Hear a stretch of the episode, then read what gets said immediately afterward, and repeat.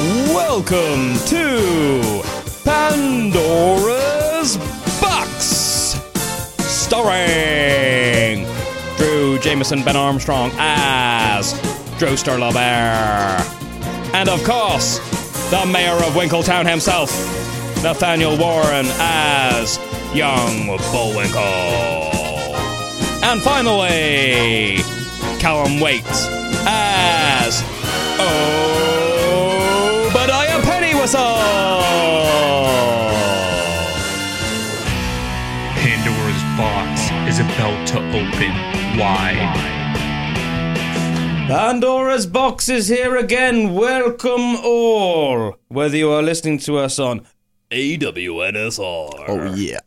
or Spotify or YouTube or just however. What, which way are you most excited for, Drew? Spotify. Are you going cool? YouTube. Yeah. YouTube. I feel like I should sort of just say AWNSR now just to like balance it out. Hmm. But I think I'm Spotify as well. I just love the fact the videos on there as well. True, now, that is Yeah, awesome. that does I haven't actually fair. li- like heard it on Spotify with the video yet, so mm-hmm. No? maybe I need to experience. It. It's that. cool as well because you can ask questions and stuff on there, and, and people can respond to your episode and stuff as well. So mm. that's pretty That is cool. I, I think think, there's like- only one person that's done it yet. Right. But um what on Spotify? pretty- yeah, yeah, it was I didn't even know about because the default question is um did you enjoy this episode? Yeah. And like someone just put like yes a lot. nice. nice. Does it say who? Shout out to Uh, you. Yeah, I can't remember who it was now. I have to Was have it a like somebody we know? No, no, Oh. no, no. Yeah, it was, Who were Secret unknown, admirer. unknown stranger. you know who you are, and I'm sorry if I didn't say exactly what you said, but you did like it. Shout out to mm. you, mystery person. Mm. Mm. This this this pod is for you. Yeah. Now, not just this Solely for episode, just in general. No, no, no. um, but dedica- definitely this one dedicated, Dedicated to, to the first Unknown person that stranger. spoke on Spotify and Yeah. answered the question. And I promise right now that we will write a song um, called Unknown Stranger at some point, and it will be literally dedicated to you. Beautiful. So um, you can show your friends, your family, and be like, "This song was written about me by these weird podcast dudes." All right, um, Unknown Stranger. You know, I'm already getting some ideas for Unknown Stranger coming to me in the night. You know, we can just ex- uh, we can expand. It's my unknown stranger.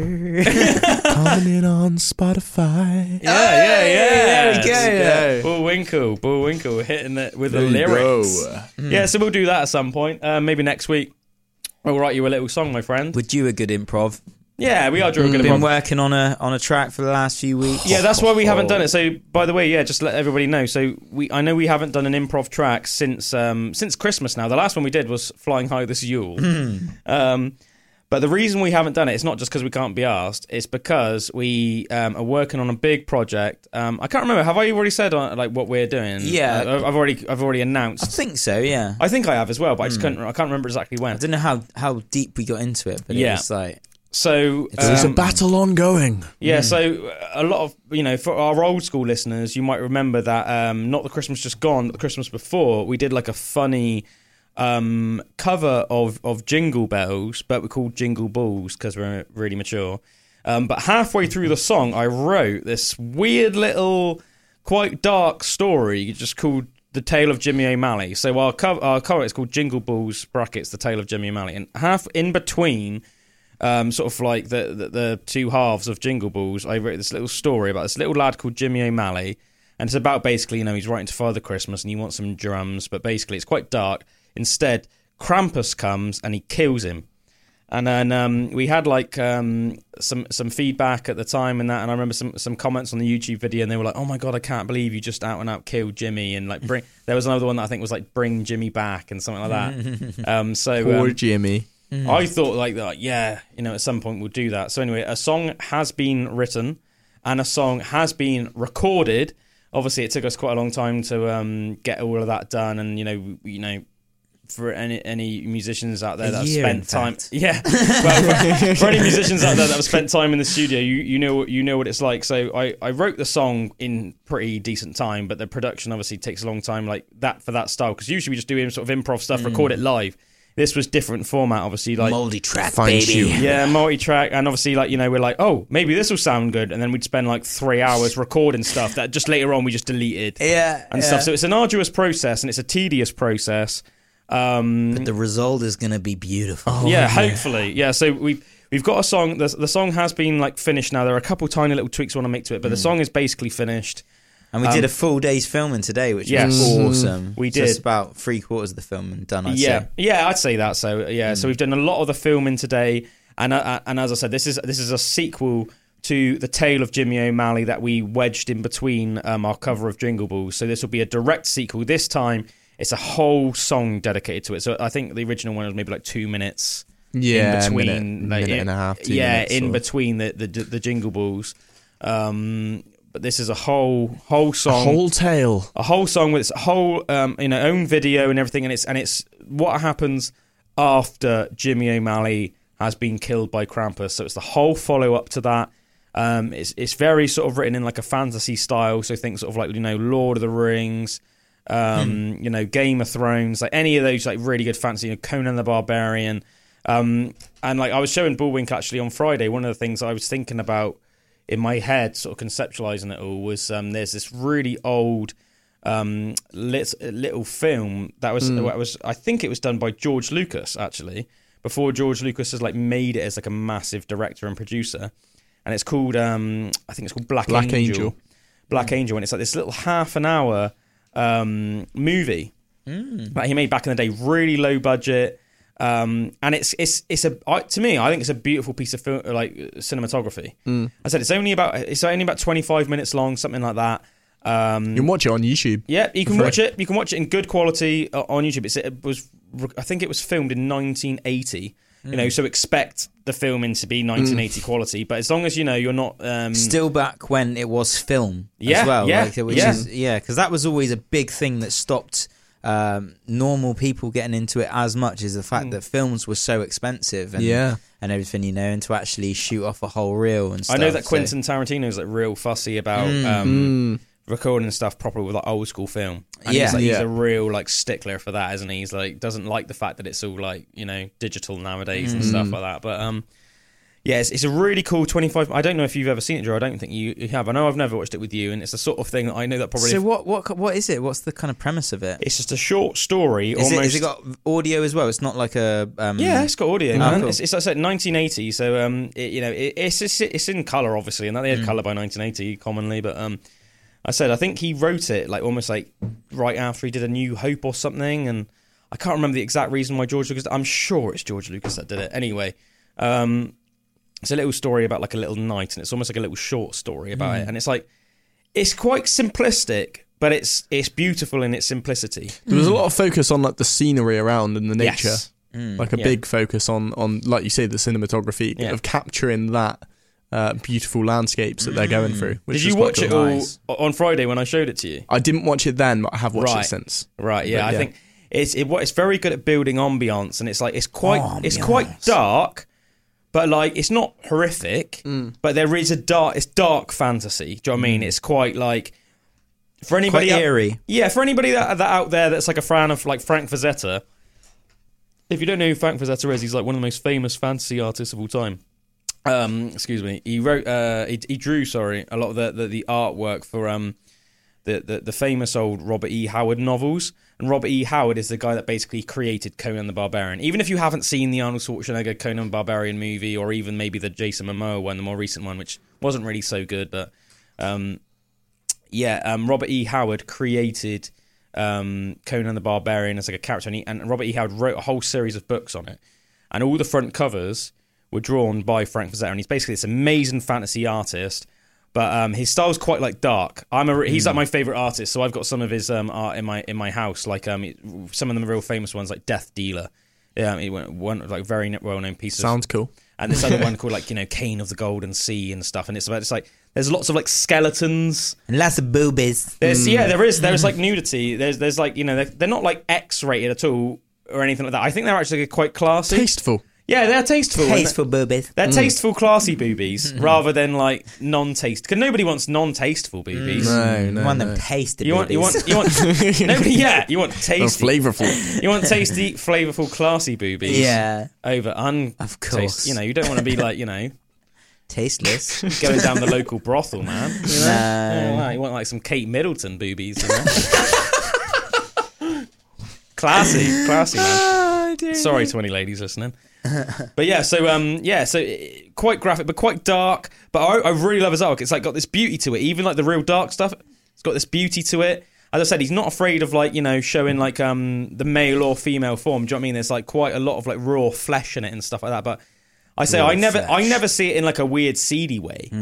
Or anything like that. I see it's like, and he openly says, do you know what I mean? Like he was like really admired, like, he was like completely in love with his wife, and like really admired the feminine form. And I know that might sound like a funny thing to say because it's like, well, what heterosexual men don't, but hmm. you know what I mean? You could tell from like an artist's point of view It's like he, an appreciation of yeah, it. because he in a was obviously a creative way. yeah, hmm. he, he was Yeah. obviously a ridiculously high level artist, and he hmm. looked at women almost like as a piece of art.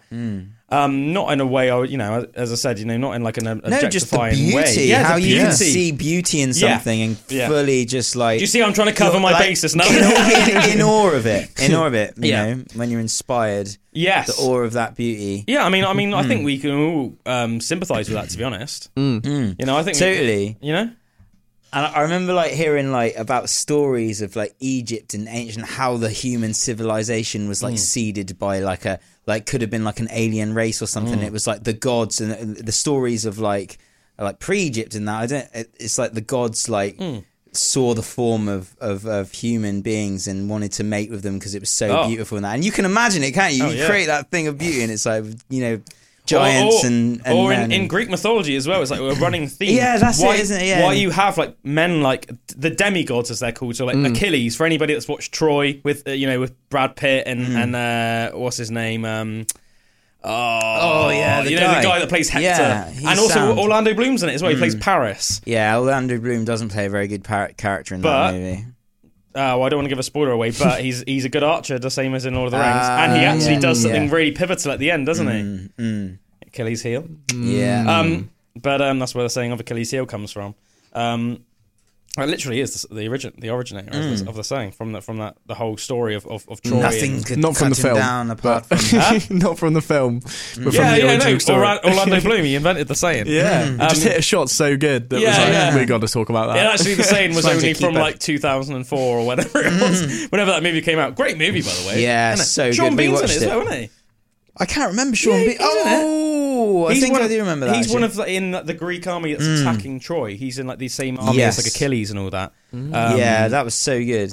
yeah. I watched that again recently, like not recently, probably about like six months ago or something. Like you know, It's a really and good Meg watched movie, it. isn't it? It's a yeah, really good it's movie. so good. but um, Yeah, that's that. That yeah, the Greek thing. yeah, so we're saying talking about, the- demigods. Mm. So like obviously Achilles, Hercules, they're demigods, and the whole reason why is because the Zeus, gods were so tempting. Zeus by obviously the beautiful of the By the women. beautiful ladies. Of- yeah, so it's like Zeus is obviously is like the king of the of the Greek pantheon of gods, but he basically just like walks among Earth sometimes.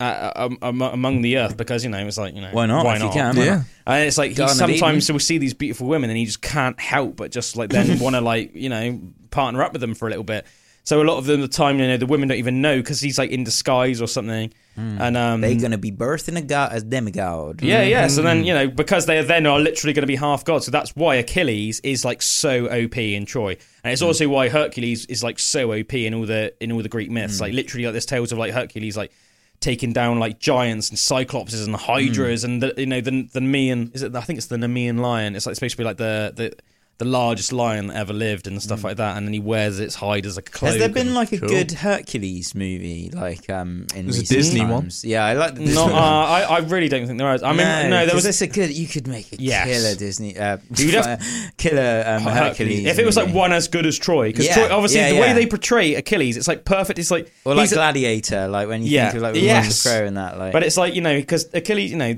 these guys, they're demigods, they're not out and out gods, so they can't just like send like lightning bolts down to kill people or anything. But Mm. they got human power. That's but it's like but it's like normal. Mm. humans, normal humans can't compete.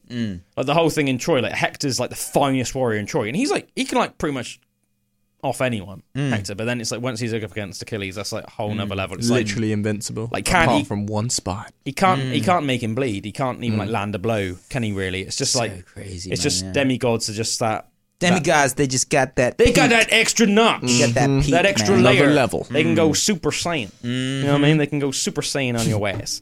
But um, yeah, really cool. So just to backtrack, because I know we've gone. A bit, so we were talking about how gods. Oh, also there's a reference to it as well for anybody that's seen the show Vikings.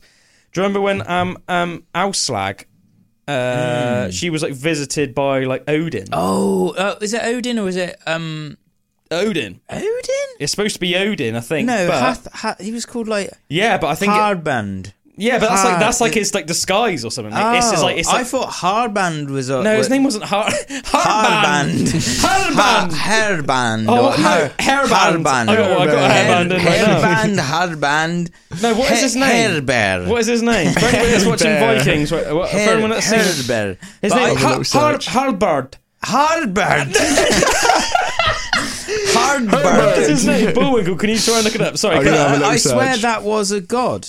The, it was a, it was a it was like a god. It wasn't. I don't. I don't think it was Odin. I think I think Hardbard was like a god in No, I- the Viking pantheon, wasn't he? No, I- Harbard no, I is think- a wanderer and mysterious storyteller. I don't know if I'm even reading the right thing. I think it sounds Dreamed right. of by Helga, Aslaug, and Yeah. Siggy before he arrives in Kattegat. Yeah. So Uh, is he supposed to be? Who's it's impl- Who is it implied that he is? Does it as you go on? Did Bull- Hardbard. so Bullwinkle just Bullwinkle's just looked it up, so he didn't. I, But a I- lot of scientists believe he is Odin in disguise. this this scientist right here, ladies and gentlemen, this I scientist. thought I thought Har- Hardbard was a um, wa- was an actual the god, great like a god. Viking god, Harbard. yeah, I thought that was it. Because then, like Loki, uh, when um, Floki comes back and stuff, Hmm. I I swear, uh, like I thought that he said Harbart has been here or something like that. Like Yeah. he knew, like, Well, I because he was in touch with the gods as well. I think there's several references to it. Like I don't think he, I can't remember if he does the whole time, but doesn't he wear like an eye patch, or at least a part of it? And? Odin, I know he liked the women. Odin's depicted with an eye patch, and Odin very much like we were saying about Zeus and some of the and you, were, and you were saying about like the Egyptian or pre-Egyptian gods or whatever. The whole idea is that they walk among the mortals sometimes, Mm. and then like almost like chosen certain chosen women, then he will like mate with them. Mm.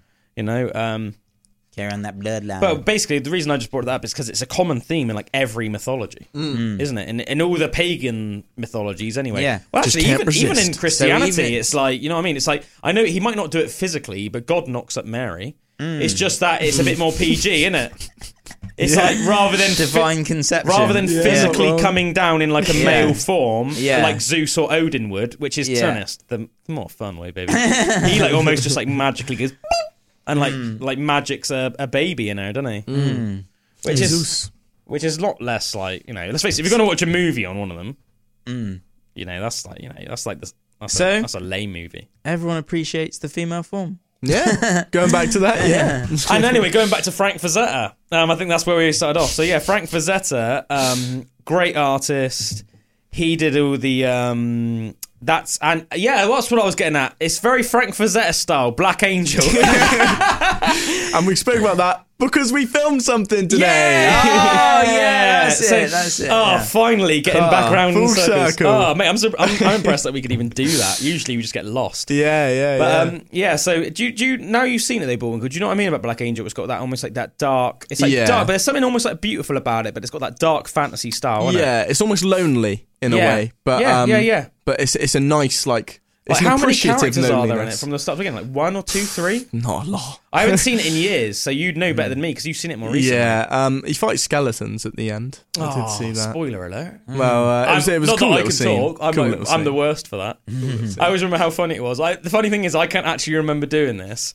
Um, but before we go back to maybe talking a little bit more about the, the, the video that we shot and the song and stuff, I just remember um, most of you, well, a lot of you listening will have either seen um, Bullwinkle's brother Josh, like on, or heard him at least on um, some sort of like show before. Like he's been on quite a few dark. Zeus Swallow the Gold. Yeah, Yeah, Zeus we should get Gold. Josh on a pod soon, Yeah, man. yeah, That'd be cool. He hasn't been on a pod before. Josh is always good, a good person to have a natter with as well. Mm. Do you know what I mean? Just knows a lot of interesting stuff and a lot of cultural references and that. But um, Yeah, but Zeus the Gold's been on the Dark Dale, which is like my rock and metal show on A- AWNSR. Um, Josh has been on that quite a lot, Zuswa, and he's also obviously Bullwinkle's brother. So a lot of the people that are listening to us actually know us personally will obviously know Josh Ayest. Um, you know, former lead singer, guitarist of Death by Kai, etc. Great photographer, great artist, and stand-up guy. But um, um, yeah, Josh just said that it's like this hilarious um, story about when the Phantom Menace came out when we were in primary school. I think we were like in year six, I think, when the Phantom Menace came out. Obviously, um, Star Wars Episode One, the prequels, and um, I saw it like a couple of days before Josh. I think I saw it on the day it came out because my parents were like av- like mega Star Wars fans. Um, so we all went to see it in the in the cinema, and I was like super hyped about it. And you know, when you're excited about something, I know I know that you're like this as well, Drew, and you want to share it with somebody, and it's not you don't want to spoil it for him. Obviously, you never want to like deliberately spoil it for him, but sometimes in your excitement, you might like blurt something out. And then you might accidentally give a spoiler, and then it's like, but like some people are like really strict, like I don't want to spoil it. I don't, Yeah. don't tell me anything. And obviously, like Josh is one of those people. yeah, yeah, and then I mm. like you say, like, my uncle Dom's like it as well. Like he won't even watch a trailer. Mm. He doesn't. I, want, I'm he, the same. he doesn't wanna watch watch any trailers. He- no. I don't. I he wants to go it. in cold. There and a lot that they get into trailers as well, aren't there? It Yeah. seems I like feel like they just put like the, the entire movie into it, and then like mm. bits. that's there's a lot a of critique, times, isn't it? That's a critique of a lot yeah, of there's a lot of yeah. times where I'm gonna go see the film anyway. I know I'm gonna go see the film because I've heard like, oh, this is gonna be a good film, so I want to yeah, go see it. yeah. So I don't need to see You know like, the you- bits about yeah. it because Normally, the only reason I watch trailers is if I'm going through Netflix and I want to watch a movie and I don't know what it's about. Yeah, so I'm yeah, like, yeah. Am I going to like this or am I not going to like this? And it's kind Yeah. of those throwaway movies that are a bit just like, Yeah. I need someone to put on. I do. There's definitely an art even into just making a trailer, isn't it? Because it should just be enough to entice, but not give away. Like if you give away stuff of like the climactic stuff, or like give away almost like um, you're like giving away spoilers almost in your own yeah. trailer. Like you know, I It's find those trailers real funny on like Netflix where they just pick like one of the scenes Yes. from the movies. Yeah, It's yeah, it's yeah, usually yeah, more yeah. like lesser. second- yeah, it's you usually know. like more lesser known movies, isn't it? I Yeah. find they do that with Yeah. like movies that almost aren't And I'm like, quite high budget enough What to is have this its own about? trailer. yeah, I it's think funny. Yeah, I think there's quite a lot of like push from um, producers and and well, probably not producers, but the actual companies that are you know putting out the product for trailers to show more and more yeah, Mm. because oh, really? it because it will get like more people in the cinemas Enticing if, more they people in. Yeah, yeah, exactly. Just show the best bits is always what they're trying to put out. Mm. Whereas I think you should save the best bits because 100%. that's the bits you want to go into for the cinema and go, oh, that's When you're crazy. it, yeah. yeah. exactly. Whereas you don't really get that if you've already seen it in the trailer. yeah. So um, yeah, that's why I stay away from them. Yeah, but um, yeah, but getting getting back to the original story. So I, I went I went to see episode one, Star Wars episode one, The Phantom Menace. C- come into school, Josh was really looking forward to seeing The Phantom Menace, um, but hadn't seen it. It was like that night he was going to go see it with his mum or something, um, Bullwinkle's mum, and um. I was talking about, and he was like, "Is it good?" And I was like, "Man, it's really, really good." And I was like, really excited. I really wanted to talk to him about it. But he was like, "Don't tell me anything, man. Don't tell me about anything because I haven't seen it yet. I'm going to go see it tonight or whatever." And I went, all right, man. I won't tell you anything, but all I'll say is is um, that Qui Gon Jinn dies and Darth Maul gets cut in half. it's like probably the two most like important parts of the whole entire Yeah. movie. Do you know what I mean? Like, just completely ruined it. and it's so funny because I can't even remember saying that, but it's just one of those things that I've almost like stuck with Josh. That I could just imagine him at the time just being like. "Oh, You've ruined it. Oh man, like literally. do you know what I mean? Like all of that. Like I just, I could just imagine like watching, say, like for everyone that's like seen the Phantom Menace, like that that uh, iconic fight at the end between like Liam Neeson and Ewan McGregor and Ray Park, or Qui Gon, Obi Wan, and Darth Maul, um, in character, and it's like quite you know it's an, an intense fight, isn't it? With a lot. no, it's like an intense fight, and the choreography in that is like insane. Ah. Like backflips galore and stuff, and Possibly the best. Although I actually I'll take that back because I think the third, oh, the yeah, I think Anakin Obi Wan, It's, it's is very the yeah, best. it's But- very good in terms in terms of yeah. pure like action, just over the top like choreography and everything. Yeah, definitely. Um, but um, insane fight. I just I was imagining Josh watching it, just being like, I know what's going to happen. Mm-hmm. You know what I mean? I was- I was Yeah. like, I know that in a minute, freaking Qui Gon Jinn's going to die and Darth Maul's going to get cut in half. Mm.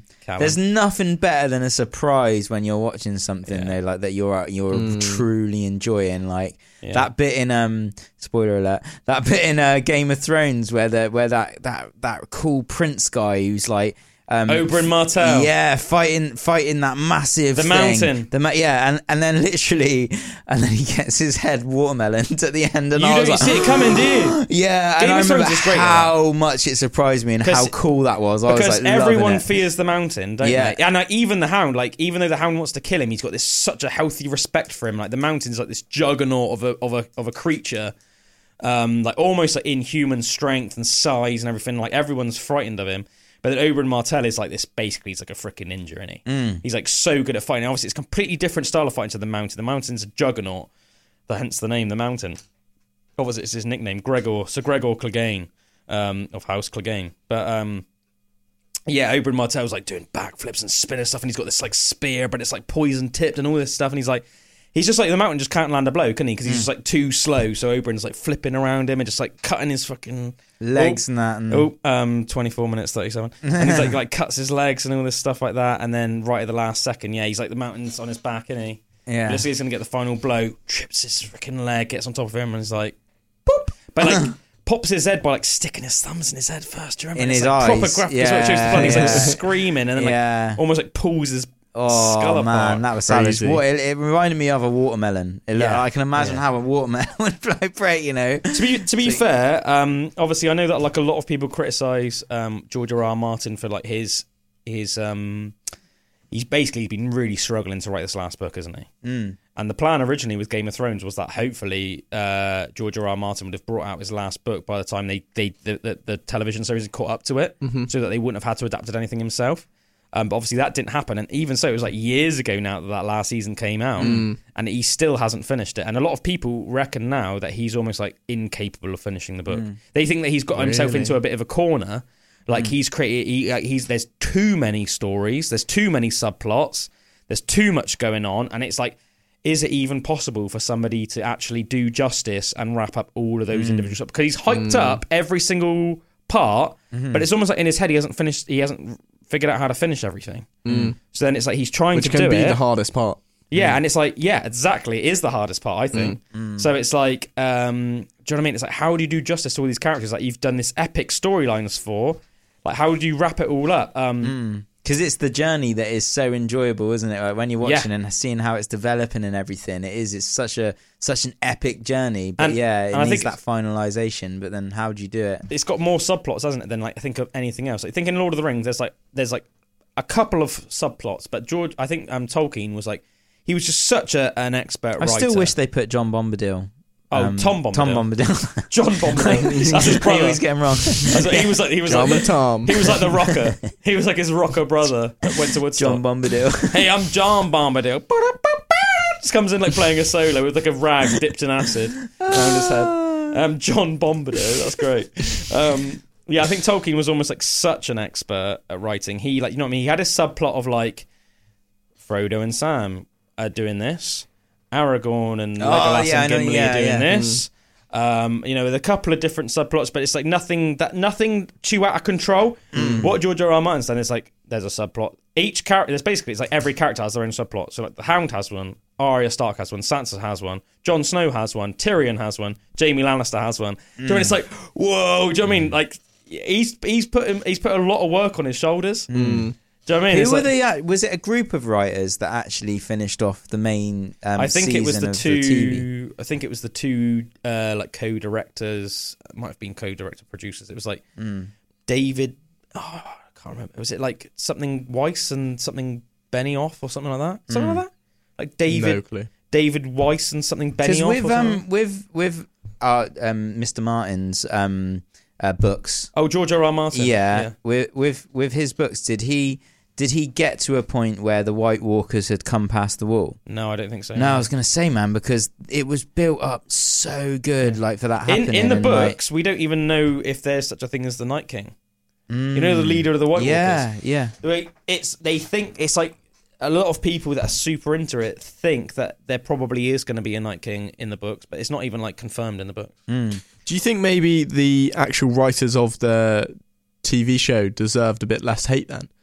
Mm. Because obviously, if they've been if they've been given this story that even the own creator of the story doesn't know how to finish, it must be like a hard job for a TV writer, you know, that's mm. used to just doing adaptations to then be like, right, we're, we're going to have to finish this story ourselves. I think- feel like that's quite a hard thing if you're not even used Yeah. to it and it's not your own story. I well. think was it worth finishing? yeah, Yeah, that's Do what you know I was I mean? say. Like, yeah. You could argue maybe it should be put on hold. Yeah, I- Yeah. Were they only doing it? Yeah, yeah, to think of the fans, but to think of a different set of fans. Because if say- a lot of the fans say- were alienated of, Mm. like from it because they were so into the books, should they have waited for the books and you know, I can't remember. Like we've probably made it more epic? Mm. we probably have talked about it before, Drew. Um, but like, yeah, I don't know what you thought, but I did think the last season was a letdown. Yeah, it was, and and I remember I got about um I was just not digging it more and Mm. more as it went on, and I didn't even finish it. So know I. I, I There you think go. I, about two episodes, Yeah. like towards, like I didn't watch the last like two episodes or something, Yeah. and I haven't like now and then. Yeah, A lot of stuff, yeah, just almost some of the stuff seemed like easy way outs. Other stuff just seemed almost like a bit like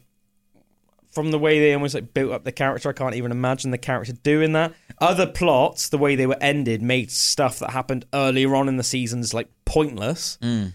Like you know, like almost like some of the Jon Snow plot just almost seemed to just fall apart. Like it seemed like there was nothing even special about him in the end, whereas they were almost building up subtly this whole time. he was a savior. Yeah, that he was like this, this, you know, yeah, this savior, and then in the end, it was like almost like he didn't even really play much of a big part in Mm. In anything. Went a bit like- Pompeii near the end. yeah, yeah, yeah, you know, yeah. like, you know yeah. that movie? Yeah, yeah, yeah, I've, I've seen it. it- Yeah, yeah, I've it's- seen it, yeah. I heard that wasn't like amazing. Like, Nah, it wasn't. Nah, yeah, it it wasn't was just kind of a bit mediocre. I watched but everyone it, was expecting it to be like amazing. Like, Yeah, it wasn't that great. It wasn't Mm. bad, but it wasn't good. mm. You know, like, I'd say that's pretty fair to say. yeah. it's one Do of you the reasons that I've not watched Game of Thrones. yeah, It's 'cause you because hear I'd that- like to start it. I've heard so many good things, but then I've also just heard from everyone that the last season's so bad. I that reckon it's you should like- just watch everything apart from the last season, and then and almost then like make ima- my they own. make- they and then, remake and, my then, own, and then almost like imagine that the last season doesn't exist, and then maybe when the last book comes out, then just read the last book. yeah, Man, it's one a that good I place to always go. wish they'd uh, done one for is like is the Dark Tower by Stephen King. Like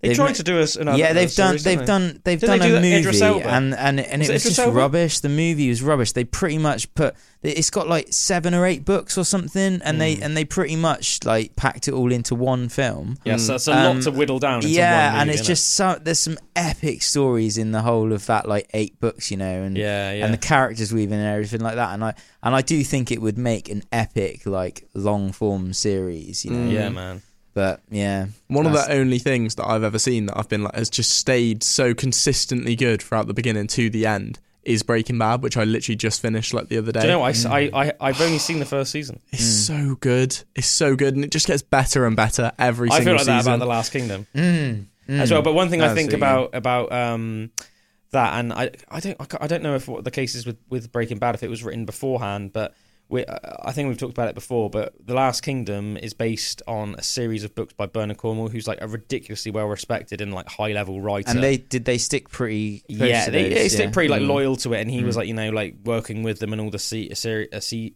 series or seasons, however you want to say it. Um, you know, and almost like being on hand for like you know the directors would go to him like, what do you think this character would do in this situation if there was anything that wasn't directly taken from the books and everything? So he would say, well, Uhtred would do this, or this Al- Alfred would do this. Do you know what I mean? So it's like you're staying true then, aren't you, to like, Mm. the author's what's funny, man? I, I, I, I just remember this part in The Last Kingdom, and like when we used to, when we like lived here, Mm. and um, Rupert knew about um, Victoria Park. If if you Right. just ever mentioned Victoria Park, he's like he'd go like this and like That's like, you know, hilarious, and he would like think, and then and then like there was this part in The Last Kingdom, and you know like Bebbanburg to um, Oh, to when yeah. he went yeah like and he and there was some and it was like near the end of like the seasons and Yeah. stuff. And he and Uhtred comes out to his horse and he's pretty defeated after this like part. I can't remember what happened in the Hmm. scenes, but then he's talking and then someone says, "Oh yeah, I've just been past Bebember," and he went. Like you know, and he Yeah. turned around and we and we both just like were just burst out laughing because it was like exactly Rupert. like Rupert, like Right. like hearing that that one word Yeah. that could like that could just Bebember like to Uhtred is like Victoria Park to, to your dog. Yeah. yeah, yeah, that's hilarious. yeah, so it just reminded me of that and made me laugh. Yeah, but I think at the end of the day, that's it. And it's like what what quality source material have you got? If somebody's made a hmm. good enough story and you stay loyal to it enough, Yeah, that's why a hmm. lot of people are getting fed up now with like you know like the Witcher controversy and a lot of stuff like hmm. that, and like the Rings of Power stuff. They're saying that's like the main the main criticism is what putting people off is that like it's not staying true enough to the source material, and as a result, it's like deeper stories. to yeah. me, I just, I mean, maybe I'm missing something, right? I know, I understand that like these things are very complicated processes, like making series and that. But to me, I think it seems so simple. Like, look, don't alienate the, The core, the core fans, fan yeah. base. because those are the ones that are most going to want to watch it. Yeah. You know, like say like with The Witcher, for example, it's the people that have read the books and it's the people that have played the games, Mm. and the games are loyal enough to the books and they're similar enough to the books that usually the people that like the books like the games and Mm. vice versa, or a lot of people that have read the books, read the books, have, have gotten the books because they like the games, and you know they're, they're similar. You know, they're they're pretty much identical, and even the Mm. even the author like is pretty. um um I'm pretty sure he's like pretty complimentary about the games and stuff, you know. Mm. But um, and Henry Cavill, obviously being like a big fantasy nerd, wanted it to stay true to the source material, and it's almost like the directors and the producers apparently haven't like played the games or read the books, and it's almost like they don't care. Yeah. and it was like It's more about the views or like what, what they think will get the views. yeah, or, or, or like, you or like about being like almost like woke and stuff in terms of like, oh well, we've got to add this and we've got to add that, and it's like, Yeah. and just like tell the story, just tell the story, you know. It's like, and and it's almost like Henry apparently on set a couple of times. Henry Cavill would be like, no, they'd say, like- happen like that. Yeah, they'd be like, Mm. well, the character that's doing this, they wouldn't do that. Mm. Like, Mm. it's not their in their character. Like, if you, if you, you know, if you played the games, you've read the books, you'd know that. um, Whatever, like Ciri, for Yeah. example, like they wouldn't act in this way. Yeah. Similar to the the Star Wars sequels. Yeah, I think Yeah. that's. I think it's become. I don't know why it's yeah, become like that. Yeah, I exactly. think I, I felt the same way. I felt so let down. and I know he did as Luke- well. He's like come Mark- out and said like yeah, he feels Mark like his character was not done justice because it just wasn't him. But he was like um, nerfed. Yeah, yeah, exactly. I feel I feel like it's become more of a challenge for directors to undertake something that already has a source material Mm. because they're almost constantly going to be having the uh, pushback from an audience of being you need to stick to the source material. It needs to be like that, which I think it should be if you're taking on like a really good story. But that's the sort of thing Mm. that Breaking Bad had going for it was that it wasn't already a story. It was Yeah, all sure. made like by the director and curator, so he got to like have full freedom, Yeah. and there was no comparison to like, is this better than that, or is this better than But that sort of thing? the thing is, though, it swings and roundabouts, isn't it? Because obviously, the reason why I said The Last Kingdom is good is because it's got such good source material. Yeah, yeah, So yeah. all he had to do is basically put the written words of Bernard Cornwell Yeah. onto screen and Mm. just do it loyally. If if it, if you're going to do that well enough, and if you're going to direct the actors to do that well enough, and you're going to get good enough actors that can act like that, and then mixing with the production and the music that they're going to get and everything, Mm. like you, it, it's going to be good. Mm. Just it do what the like it's, it's Yeah. hard for Yeah. producers to want to do that, and I don't know why. And it Yeah. only It's seems really like weird. it only seems like a couple of you know like I don't I can't remember I don't know who does. I know the fir- I think the first couple of seasons of um, Last Kingdom was done by BBC, Hmm. and then randomly they got bought out by Netflix, and I think the la- and Netflix did it. But they stayed identical in terms of production, music, everything like that, didn't they? yeah, But like whoever whoever the directors and the producers of of the Last Kingdom are, I don't know who they are off the top of my head, but fair play to them because they did a freaking great job. Um, I definitely see the point you're saying, Bullwinkle, about like Breaking Bad, but the downside of that is then you actually have to make sure that the actual story is really good. yeah, Yeah, yeah, yeah. yeah. And without, 100%. You need, like, without a really that good source, storyteller. you have to be an amazing Mm. writer yourself. Which, let's face it, it's not easy. No, No. There's no, a reason no. why. There's a full art to storytelling as well. Mhm. Like even I, I think I've said about it before, but one of the festivals I went to where there was this um, guy who was a wandering storyteller, and he just had a had this this massive like cart like. Um, lorry thing that he had on on the site, all wooden but like really big, and the and the side just folded down into a stage, and he would just come out and had musicians there and stuff as well, and he would just tell these stories, but Wow. right from it was all in here, all in here and here, Wow. you know, and, and would just recount these massive stories, and it and, and it was such a thing that would have been around the campfire like hundreds of years ago, yeah. you know, it would have all been, uh, you know.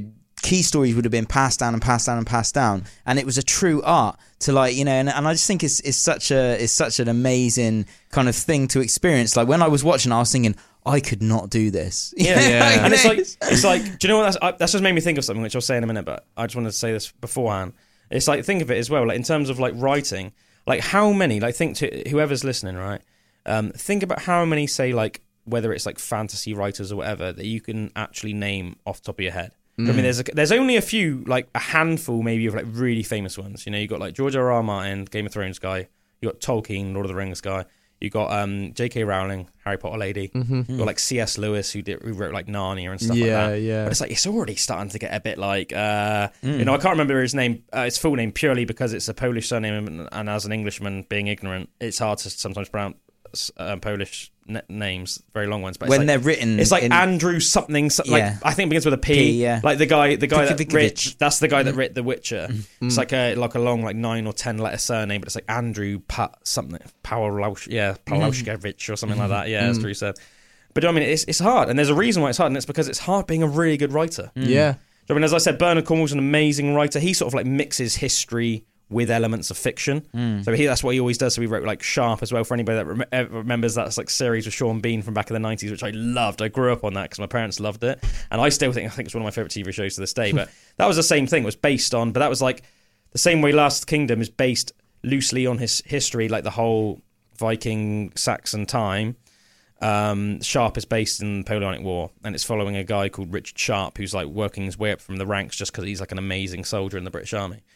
But um, what I was thinking when you were going on, Drew, about that guy, you know, he's like telling a story. What did you say? Did you say what his name was? I can't remember, can't remember his name. name. no. What a nice, what a like person to hang around that must be. yeah, by the his way. whole family like they they lived in this in this like thing and ju- and would Mm. just go around like doing that. It's so cool. Yeah, man. It was it was making me think, and it's was actually just a post I saw yesterday. I like followed Bill Bailey on Instagram, and he was saying how have, you, you've probably heard them before when I used to do that um, folk uh, radio show. Well, you you did it as well for a long time, the Forest of Glebe. There's this folk art, these folk artists called Heilung. Oh yeah, yeah, yeah. You heard of them Mhm. before? Yeah. Um, that you know, c- Didn't they do the um sort of music for Vikings as well the first season?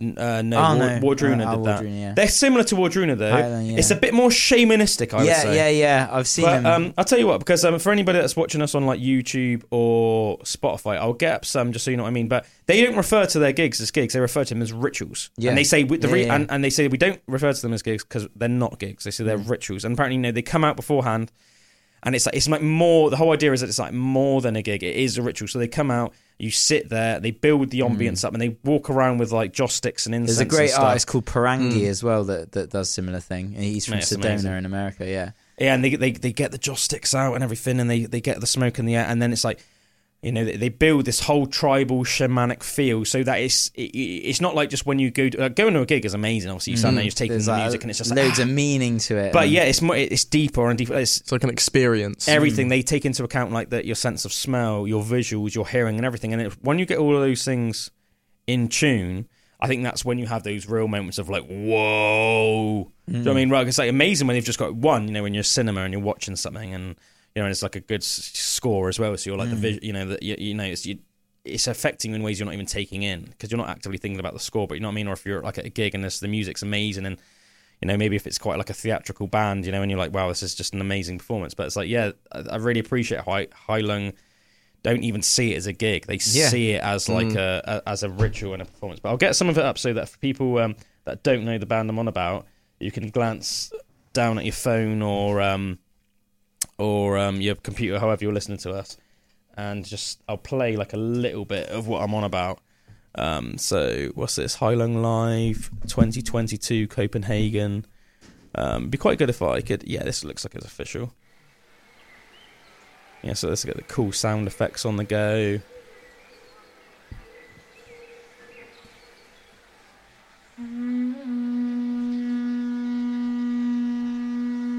I was thinking as soon as I read like the, the post from Bill Bailey yesterday, I was thinking, man, I want to go to Heilung concert.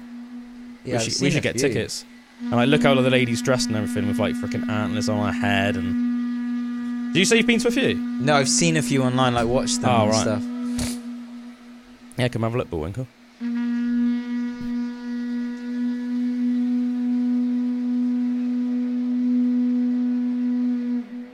Very like, atmospheric. Yeah, man. A lot of ambiance.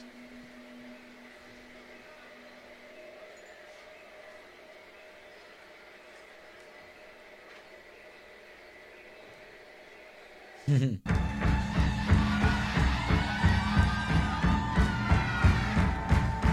only thing is, I reckon if I watched this live, I'd want to strip off naked. Start dancing around. Yeah.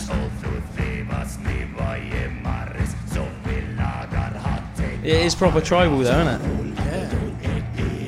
It's almost mesmerising in a way. Yeah, I reckon you would feel quite mesmerised watching it. You'd either get mesmerised or you'd get naked. Yeah, yeah, or both. Yeah, mesmerised and naked.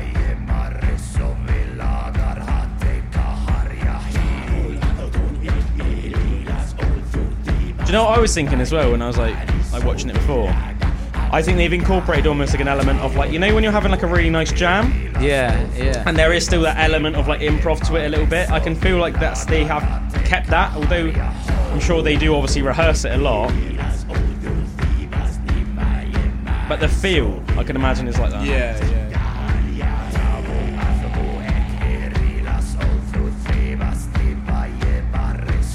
Just skip forward a little bit. it's cool though, isn't it? That is cool. Yeah, it's making me want to go to a, a Heilung gig. Yeah. Mm, I I think that with like Estas Tonne and stuff as well. Like yeah. he's creating a space, and where his songs Yeah, are man. so long, like thirty minute like guitar Oh. pieces and stuff. It's just about creating an atmosphere, and like that's what I, I really like. A few things. I, I went to a festival, and it was like the I've said about ecstatic dances before, Mm. where you like kind of get led through like a um, it's like almost like a meditation and like a shared like meditative experience when you're dancing and fully expressing yourself and everything. There's no talking or anything like that. It's just yeah about the experience. And it was led by a live band um, before, so there was someone on the microphone guiding the experience, also with the live band as well, and he was like almost or like conduct like conducting the mm. band as well mm. as the experience mm. with all the people. And I'd never been to like a gig experience like that before, and I was like, that was so cool. It was like this shared because you are creating a shared experience when you are doing a gig normally, but there's that there, there is normally like a real big separation between like the band and the and the people, Yeah, sure. and you just Yeah, kind of yeah, like. But when it was like that, it was like everything was just merged as this one thing, and and you were like a part of the band as well, like dancing and stuff, and it was like it was so cool. And I was thinking, really cool. and Porangui, he's like a loop artist, but multi instrumentalist, and he treats his gigs as like ceremonies, and Mm. he'll open up the space and bring everyone into that state where they're yeah, it's about, a shared creative I'd, l- I'd love to like try something like that. Mm. And I was like, you know, we were talking on earlier on when we were in the car on the way back from shooting our um, music video, um, that we were talking about earlier on in the show. We were talking about like a little jam we had with our friend Carmen, Mm. like a little while back. So Carmen's just like um, shout out to Carmen's just this crazy, in a good way, crazy Spanish lady we know. Um, and I said, I mean that, and I mean that like a, in a good way, good, good kind of crazy. Um, but we had this really funny, um, and yet again funny in a good way, good jam with her. Like the last time she was in England, because she's living in Mexico at the moment, I think. Either that or she's back in Spain now. I don't know. But um, she lived in England for a while. That's why we met her. Um, and yeah, we had this jam with her. But it was like I love, um, I love jamming. I love that whole style of just like you know, there's no plan of what you're going to play. Um, there's just- shared collaborative experience. you were just going to play whatever. And once you sort of like um, as long as you can sort of get into that vibe with the people you're playing with because obviously it does depend on the who you're with.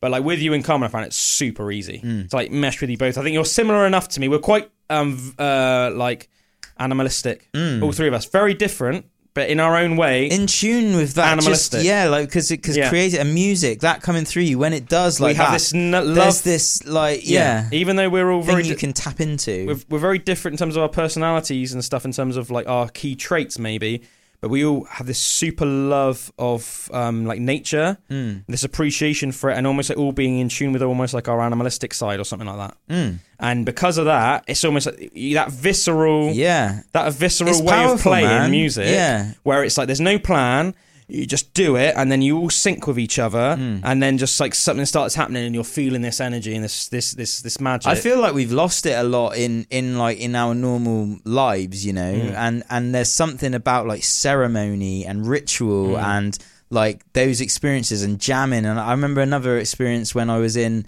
um at into the wild festival Mm. and it was like the opening circle around a fire where everyone just you gathered naked? and uh, I wasn't naked no but I had my djembe Oh. and um and and He's not literally talking about his penis, everyone. He's talking about a drum. an actual djembe yeah Have my djembe out. Actually, I didn't even have my djembe. Uh, We just done that. We just done the kind of opening like ceremony around the fire where everyone kind of gathered Yeah. and like opened up the festival. Fire was going in the middle, and I ran and got my djembe because the tent was like Yeah. quite close. And got to the front and like just started playing it like by the fire, and then like there was about fifty people all started joining in with the drum beat, and we So you- created. so you I started it. started So you man. started a drum beat. Yeah, I, I started cool. it on my djembe, and Yeah. then someone else um like sat next to me this girl called joy i still remember like a, a, like thing and was like and we were keeping it going and feeding off each other. I never spoke to this You person in my remember that life. Yeah, I still remember the joy of that moment. I can tell you, The joy of joy. And literally, like everyone was just dancing, and and, and it was like, and I remember So the we ebb and flow of it. Did- everyone was was, dancing was there around any us, other people musicians? Were singing. Like, nope, there was just all So drums. just the drum beat, what, but people then- were singing in that? Yeah, and then people started singing over the top of it and weaving all these harmonies Or just and everything. random, just- random, just completely embracing the moment. and I was like, there was something animalistic, something tribal about people wanting to come and to get together in that moment and just like around the fire. And it was like I'm like, this is what life's about. This is Oh. what we're, we're kind of missing. This Uh, letting yourself go, but also collaborate, um, like collaborating and, and communicating Together. with people around But, you in, but in not a by human state. You know, not by just traditional conversation. no, and Yeah, it was like I was like, man, this is so cool. And also at the end of Boomtown Festival, um, where all the stages were shut off and everything. I think I've told you about this before as well, but it was like it was mental. Was You this had one? like- were you naked in this one?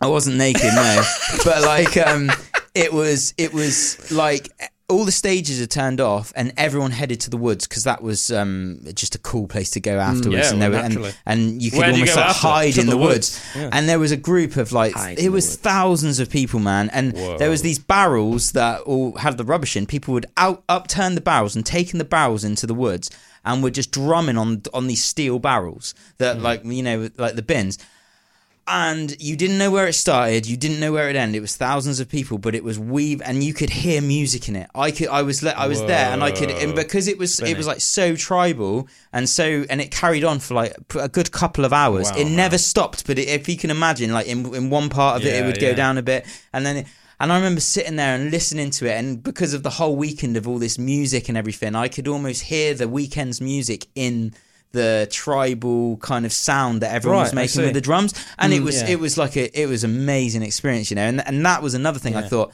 this is something that's missing from Yeah. this is what we want we want to express in this way, you know. Yeah. I wonder if that was almost like nature or nurture in terms of like what you're saying about how you could hear almost like the weekend's experience summed up in the track. Like, do you reckon you felt like that? I mean, you can't. I don't think you can even answer the the question, but it's just something. It's something that's nice for us all to think about. Do you think it was like that because um, somehow people did manage to like join up to then sum up musically, almost like this is the musical representation of the weekend we just had, or do you think that was on a on, more because of like a personal thing to you? Like, do you know I mean? Like, you- obviously, you had just had the weekend that you'd had, and then for you, that Mm. yeah, like oh no, that release. Hmm. it was my personal experience of imagining that in my But head, no, the but- music, yeah. but the shared experience. But do you see what I'm saying? There, Yeah, like, I, what I quite The- like the idea of, and it's a more fe- far-fetched idea, and there's no way of us saying whether this is the case or not. But ima- you know, it's like somehow this like unity of like you know you're somehow expressing a, a, a, Oh, an oral. 100%. That's oral A U R A L, Yeah. not um, O R A L, baby. Um, yeah, like an oral representation somehow of your weekend, like summed up through music. Like that's to me, that's a cool. Almost re- almost reproducing the energy that has come to Yeah, you like- through all the Yeah, music that you've yeah, been man. listening and then to. almost like it's like coming to you, and then you're expelling it through yeah, music. yeah, yeah, Yeah. That's cool. I like the idea of that. It, do you know Um, what it reminded me of as well? When you see like a murmuration of birds, and it's, Oh, and it all stays together as one thing, but it Mm. it moves in all these shapes and that. Like that's what the music sounded like. That's a that's a really good analogy. I think. and like because it was all we were all the birds, like I we think were all though, the people. what- just What I was saying though about when you're with people that you can really get on a level with, that same level with, when you're like jamming and stuff, and in your situation, a great analogy for it is like a murmuration. When you mm. see murmurations of birds, and you're like. How, How are they how are they all like doing mm. this thing? Do you know I mean? It's like it's almost like a dance, but it's not a dance. It's like on a deeper level than that. It's like this: they're weaving in and out of each other, and it's like they're, they're, they've these all these creatures have just become one, yeah. and it's it is fascinating. It's that energy It's that keeps Yeah. it all together, you know. And that's Yeah. the thing with music, which is so amazing. Like with even on a smaller scale with bands, when there's like five people that are all locked Mm. Yeah, in, yeah. and it's so tight. It's like where who's creating that? Like what are we locking into? We Mm. it's this shared energy that everyone is like kind of riding, like Mm. this wave, you know. Yeah, man. It's so cool. It is absolutely crazy, man. It's it's, Mm. it's amazing, isn't it? It's amazing. Yeah, man. I love it. Must have been so cool to have started the other one as well. Yeah. For you to have been the actual one Yeah, starting it. Must have felt like you almost the- the gave people that, curator. exper- that experience. Oh, yeah, it was so Yeah. beautiful. And then even like Curated I remember it. like it was like ebbing and flowing with it like going down and that. And I remember the joy flow. person said to me afterwards, she was like, "Oh, thank you so much for like being there with that because I was like, she was like, I was feeding off your energy, like to to actually do some bits, and when I could feel that when it was dropping, you would like pick it up and stuff, Mm. and it was like, oh, that's cool. You know, we didn't speak at all in it, but like afterwards, it was like cool, man. hearing someone's like, Still had that connection. yeah, yeah, I bet that was nice as well. Do you know what I mean? Just obviously, you know, that sh- she showed that that she really appreciated that. That's a nice Yeah, feeling, man, That's it a was- nice feeling, you know. so cool. Mm. But um, Mm-hmm. what do you reckon, fellas? Um, do you want to do a little mystery Mondays now, um, or do, or do you want to do some quick fire facts first? Um, I What reckon hit us with the facts and then the mystery. Hit us with the That's facts. what Hit I'd us, say. hit us with the facts. Hit us with the facts. Hit us, hit us with the facts. Hit us with the facts. Hit us, hit us with the facts. Hit us with the facts. Hit us with the facts. It's time for a fact to bring it Fact. to y'all. Fact. We want to know something that'll make Fact. you feel real good, real good, real goody goody good, real good, real good, real goody goody good. facts. Right, so it's time for quick fire facts, everybody. Um, did you know, ladies and gentlemen, that the earliest dildos were made from materials such as stone, tar, wood, Tar, bone, sticky, bone, bone. ivory, limestone, and even teeth. That is from, um, yeah, basically from archaeological remains. Some of these materials were sharpened, while others were. I hope not too much, ladies. Come on, calm down. Don't want to do yourself any I've damage. seen like crystal ones yeah, yeah, in Glastonbury. Yeah, obviously in Glastonbury. Where else? Some of these materials were sharpened, while others were compressed in order to create the genital image. I love that, the genital image. That sounds like a real funny like name of a band. Band, yeah. Well, it's just my new Genital punk band, Genital Image. um, bones of ivory were the most convenient material for penis-like images. Double head-shaped dildos are even found um, around 19,000 years ago. Whoa. So Damn. from archaeology, we found 19,000-year-old dildos. they like that pleasure. what do you think they mean by double head-shaped? Double head-shaped. So Double-ended? The- yeah, double ended. Oh. Whoa! What for like some like, some like crazy lesbian Mind action? blown. Whoa, ladies! Calm I assume down. that's what they mean, Yeah. rather than like Mm. like a two headed snake or something like that. Is that what we're going to call it? The two-headed snake. Um, in fact, it says in the ancient Egyptian civilization's art and paintings, which date back to over 3000 BC, that's obviously over 5,000 years ago now, folks. Dildos are used in a variety of ways for both men and women. But even to this date, the most exciting usage of such dildos was, of course, depicted by the ancient Greeks. Shout out to all the ancient Greeks out there, and even just Greeks in general. Um, in ancient Greece, uh, vase art, dildos have been displayed in several ways. According to some artists' interpretations, these dildos were used solo um, or for women's group sex. Oh. Um, in a 6th century BC vessel, a woman is blowing a man while another man is thrusting a dildo into her anus. Man. Might be a little X rated. Sorry, everyone, if that's a bit X-rated. To be fair, um, if for like you know everyone that's listening on to the radio, it's past ten o'clock now. Yeah. It, do you know what I mean? Yeah, If, yeah. if you can't handle, um, bit of dildo in the ass.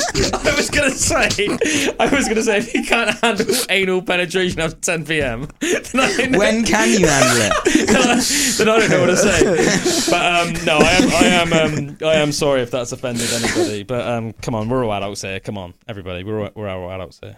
We haven't seen anything. We've just we've just heard a thing or two. Um, but anyway, what is so cool about the Greeks' sexual activities is that they reinvented the dildo for more exciting and practical use. Mm. Whether the stone-made dildos led to injuries or not is unknown. I have to say, man, yeah, stone's quite a brutal. I mean, I know I like always some, that with the crystal ones. I'm like, surely, like that must be a bit, Bit cold hard. and hard. Yeah. Yeah, I think that about the cold thing. Mm. Um, because you've got like a nice little like crystal pipe, haven't you? Mm. And I, you showed me that literally just earlier on, and that, my, my initial in, um, Like, thing. you that's cold. Yeah, I was like, man, this is cold. Mm. Do you know what I mean? So like, maybe it feels good. Definitely wouldn't want that pipe. I tell you. Yeah, I'm not talking about maybe it feel good with that pipe. I'm talking maybe the coolness in general would feel good. I don't know. But yeah, while Drew's getting that out, I'm just going to finish off um, this interesting information on ancient dildos. Um, whether the stone-made dildos. Ancient. Ah, there we go. A- ancient pipe. Ancient pipe there by Drew. Drew's ancient pipe. Whether the stone made dildos led to injuries or not is unknown, but it definitely seems extremely uncomfortable. Yeah, I mean, I guess like some rocks are and stones are quite smooth. Are, are quite Yeah. smooth. yeah. But um, yeah, let's hope it wasn't like imagine like a jagged one. Oh god. Oh, Um, teeth. yeah. Jesus. The Greeks displayed their creativity and did something new with with the Stone Age dildos. It says it's quite interesting. Yeah, I wonder what that new thing was. Yeah, I know. It's sort of like uh, left a bit open They ended did there. something. That's what They she did said. something. oh. Get it? Left it open ended. Anyway, um, that's really strange. This is a strange one. Um, next fact, everybody: um, men walk significantly sl- slower when walking with a woman compared to when walking with men, but only if that woman is their romantic partner. If she is a friend or an acquaintance, men walk almost at full speed. so isn't that funny? So if you're There you go, ladies. if you're with a friend or Way to tell. acquaintance, Mm. if you're with a friend or acquaintance, Full- then men know tend where to you're walk going. almost at full speed. But if a man is with a partner, they will walk slowly. Mm. Isn't that weird? like subconsciously, you don't care enough to slow down, Mm. or something like that. Mm. Yeah, I, I don't wonder know. why I the don't, reason I is. don't really know what to take away from that.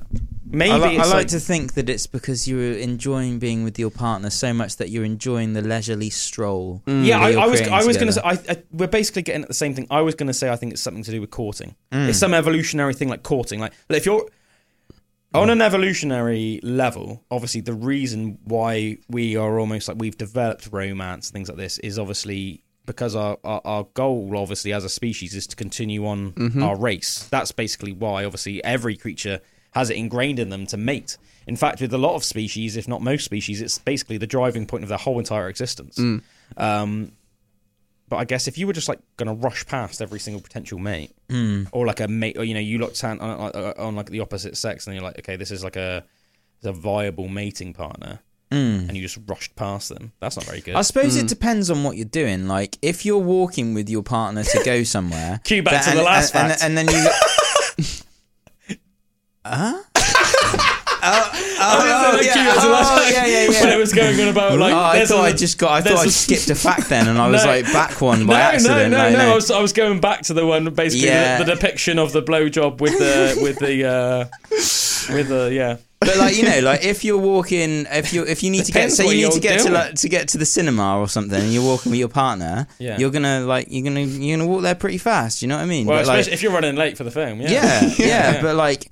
Yeah, if you're just if you're just chilling, yeah, like I can imagine you're like relaxing into just a leisurely, like, you know, yeah, yeah, yeah. if it's like Yeah, if, yeah, if you're yeah. like on holiday in Italy, Yeah, why would you've you just rush? had a big mm, meal. yeah. you want to walk through the streets of Sorrento on your way to find a limoncello somewhere. Yeah, I like to. I like to it. think that yeah, Yeah. you're you're you're kind of like basking in the in like how nice the situation is with your loved one. You know, like why Yeah. would you walk fast? Like, Yeah. but when Yeah. you're with someone like you know, you're just j- normally walking somewhere. Or It's like to get somewhere for a you know? purpose. Yeah. you're like you're going You're not to a aimlessly destination. meandering with someone, and look, you might be. I, and I reckon if you were with like an acquaintance, acquaintance or a friend, and you mm. were going for a walk, I reckon you'd walk slow with them as well because you're. Mm. You know what I mean? Like if I was Depends on the situation, I think. yeah, mm. but I mean, if you were, if Yeah. the situation were in was you were like, just nice going there to place. enjoy each other's we time. were in Italy, we've been out for a romantic meal together, Drew. I'm talking and- about. I'm still talking about girls. I'm still talking about girls. I'm, So, talking, like- I'm talking about you. And I'm saying if if you're if you're walking with a girl that isn't your girl, you know, and you're just still as a friend going for a nice stroll in a woodland with them, Mm. I reckon I'd walk slower. Well, but not with me. Nah, But don't you, don't you, don't you, we hike. Do you remember that time we went from Deer Park to, to Deer, Holford? to Deer from Deer Park. Deer Park to Yeah, Holford. Yeah, well, I- yeah, we went. were We, went. missioning. We were missioning, man. Like, it's just, I think you know, you normally are on a mission with your with Yeah. your guy friends. But one thing I would say to that then, um, because this is something that you- you've just genuinely confused me a little bit. But if you're saying that the ladies that you would walk slowly with, though, you just said that it's not in a romantic way. Hmm. Well, then how is that any different than say if you're walking with me? Because in this situation, they are yeah, a friend. you got me there. If it is just completely so platonic. I think your subconscious wants to actually mate with this un, unknown lady. Yeah, but maybe that is a ma- yeah in man. Italy. Because uh, if, because really, a, a friend of yours that is female that you're not romantically involved with, um, shouldn't be that different. And I say that different because I mm. do think there are some natural differences. Yeah, mm. but I don't think, the they should be that female. different to mm. say if you were with with me or Josh. I mean, obviously we are affectionate towards each other um, as like bros. Do you know what I mean? So there is affection there. It's just different affection. And and I Um, re- okay, so if you're chatting, if you're if you're cha- if you're deep in conversation Right. and you're on a walk with Yeah. either male or female friend, Yeah. I reckon you slow down. Yeah, I think your subconscious was wanting mm. to mate with this unknown lady, Drew. Yeah, didn't I even think know. that is maybe a like, and I think what you say about like courtship, not even not in a even not in a way that you think it's actually going to happen. Yeah. it's almost like the dance of male mm. and female just kind of enjoying each other's company, like in a slow. Yeah, yeah, it's yeah. not it's not about being like sexual with them or like wanting that as the end goal. Yeah. but just like the. The, the um, if oh, if Meg listens to this, I'd be digging myself into a big hole right now. But like, do you know what I I mean? know, About, no, like- no, I know what you mean. just- I, know, I do think that, like, obviously, like I've uh, throughout my life, I've had, um, you know, I've pretty much had friends that are girls for as long as I can remember. I like. Have, you know, I'm not one of those guys that's just like, oh no, no, I hang around with a chick if I want to get with her. Like, I just think that's a bit silly. Like, I think it's nice to have like a different, you know, a nice balance and, and different people that you're friends with in lives. And that doesn't mean just like, you know, obviously you can have massive variation just in in just guy mates, but it's also nice to have girl mates and a different and massive variation in, in the girl, girlfriends you have. Like you know, some, some of my really close friends are, are women, and um, obviously it is a little bit of a different feel to you. Yeah, your good a different vibe. because it just is. yeah, Yeah. Do you know what I mean? And that's cool. It's That's not. it's like- not like good or bad or anything. It's just that is just sort of like the and way that's it what I was saying. So I think that natural flavour of being with a woman compared to a man, and you're going for Hmm. a for a what? Ah, they even said it in the fact. It at men, it's with full speed, but with a woman, and it's not your partner, it's nearly full speed. So you still slow down a little bit. Yeah. Do you know what I mean? Like there's Yeah, that that at, show. at almost full speed. At almost Yeah, full speed, yeah, not yeah, at full yeah. speed like you are with a- with Still not on a mission so as much is, as you would be. Yeah, there's something there that is just that natural flavour of like Do you think? Maybe you subconsciously Hmm. think they they they they'll walk slower than you because you're generally normally taller than them. Or This is something. that's exactly the point I was going to make. Do you think subconsciously you think that I've perhaps got to be respectfully slow for the Yeah, yeah, yeah, yeah. Well, like exactly. say like eh, especially say like in, smaller legs, man. Yeah, Yeah. especially like in something like my case, like you know, you, the, Yeah, the, the, chan- the chances are you you're, take you're- three strides in my one. Mm. Mm. Yeah, exactly. You know I mean, like, my, my, my stride is going to be longer than say, you know, if I'm with a lady who's like five foot three or something like that, like I'm mm. like a foot taller than her, pretty. Yeah, much. you might Do just know what I pick mean? her up and put her on your back. like- Yeah, I might, I might as well. You know, if we were in a just being rush. considerate. Yeah, Yeah, yeah. Yeah. I think there is that chival, chivalrous, chivalry, Yeah, yeah, yeah, chivalry, yeah. Yeah, I definitely think considerateness. yeah, hundred percent. and that's just natural. What's. What's really funny is apparently scientists have monitored this so accurately. They know that males tend to slow down by about seven percent.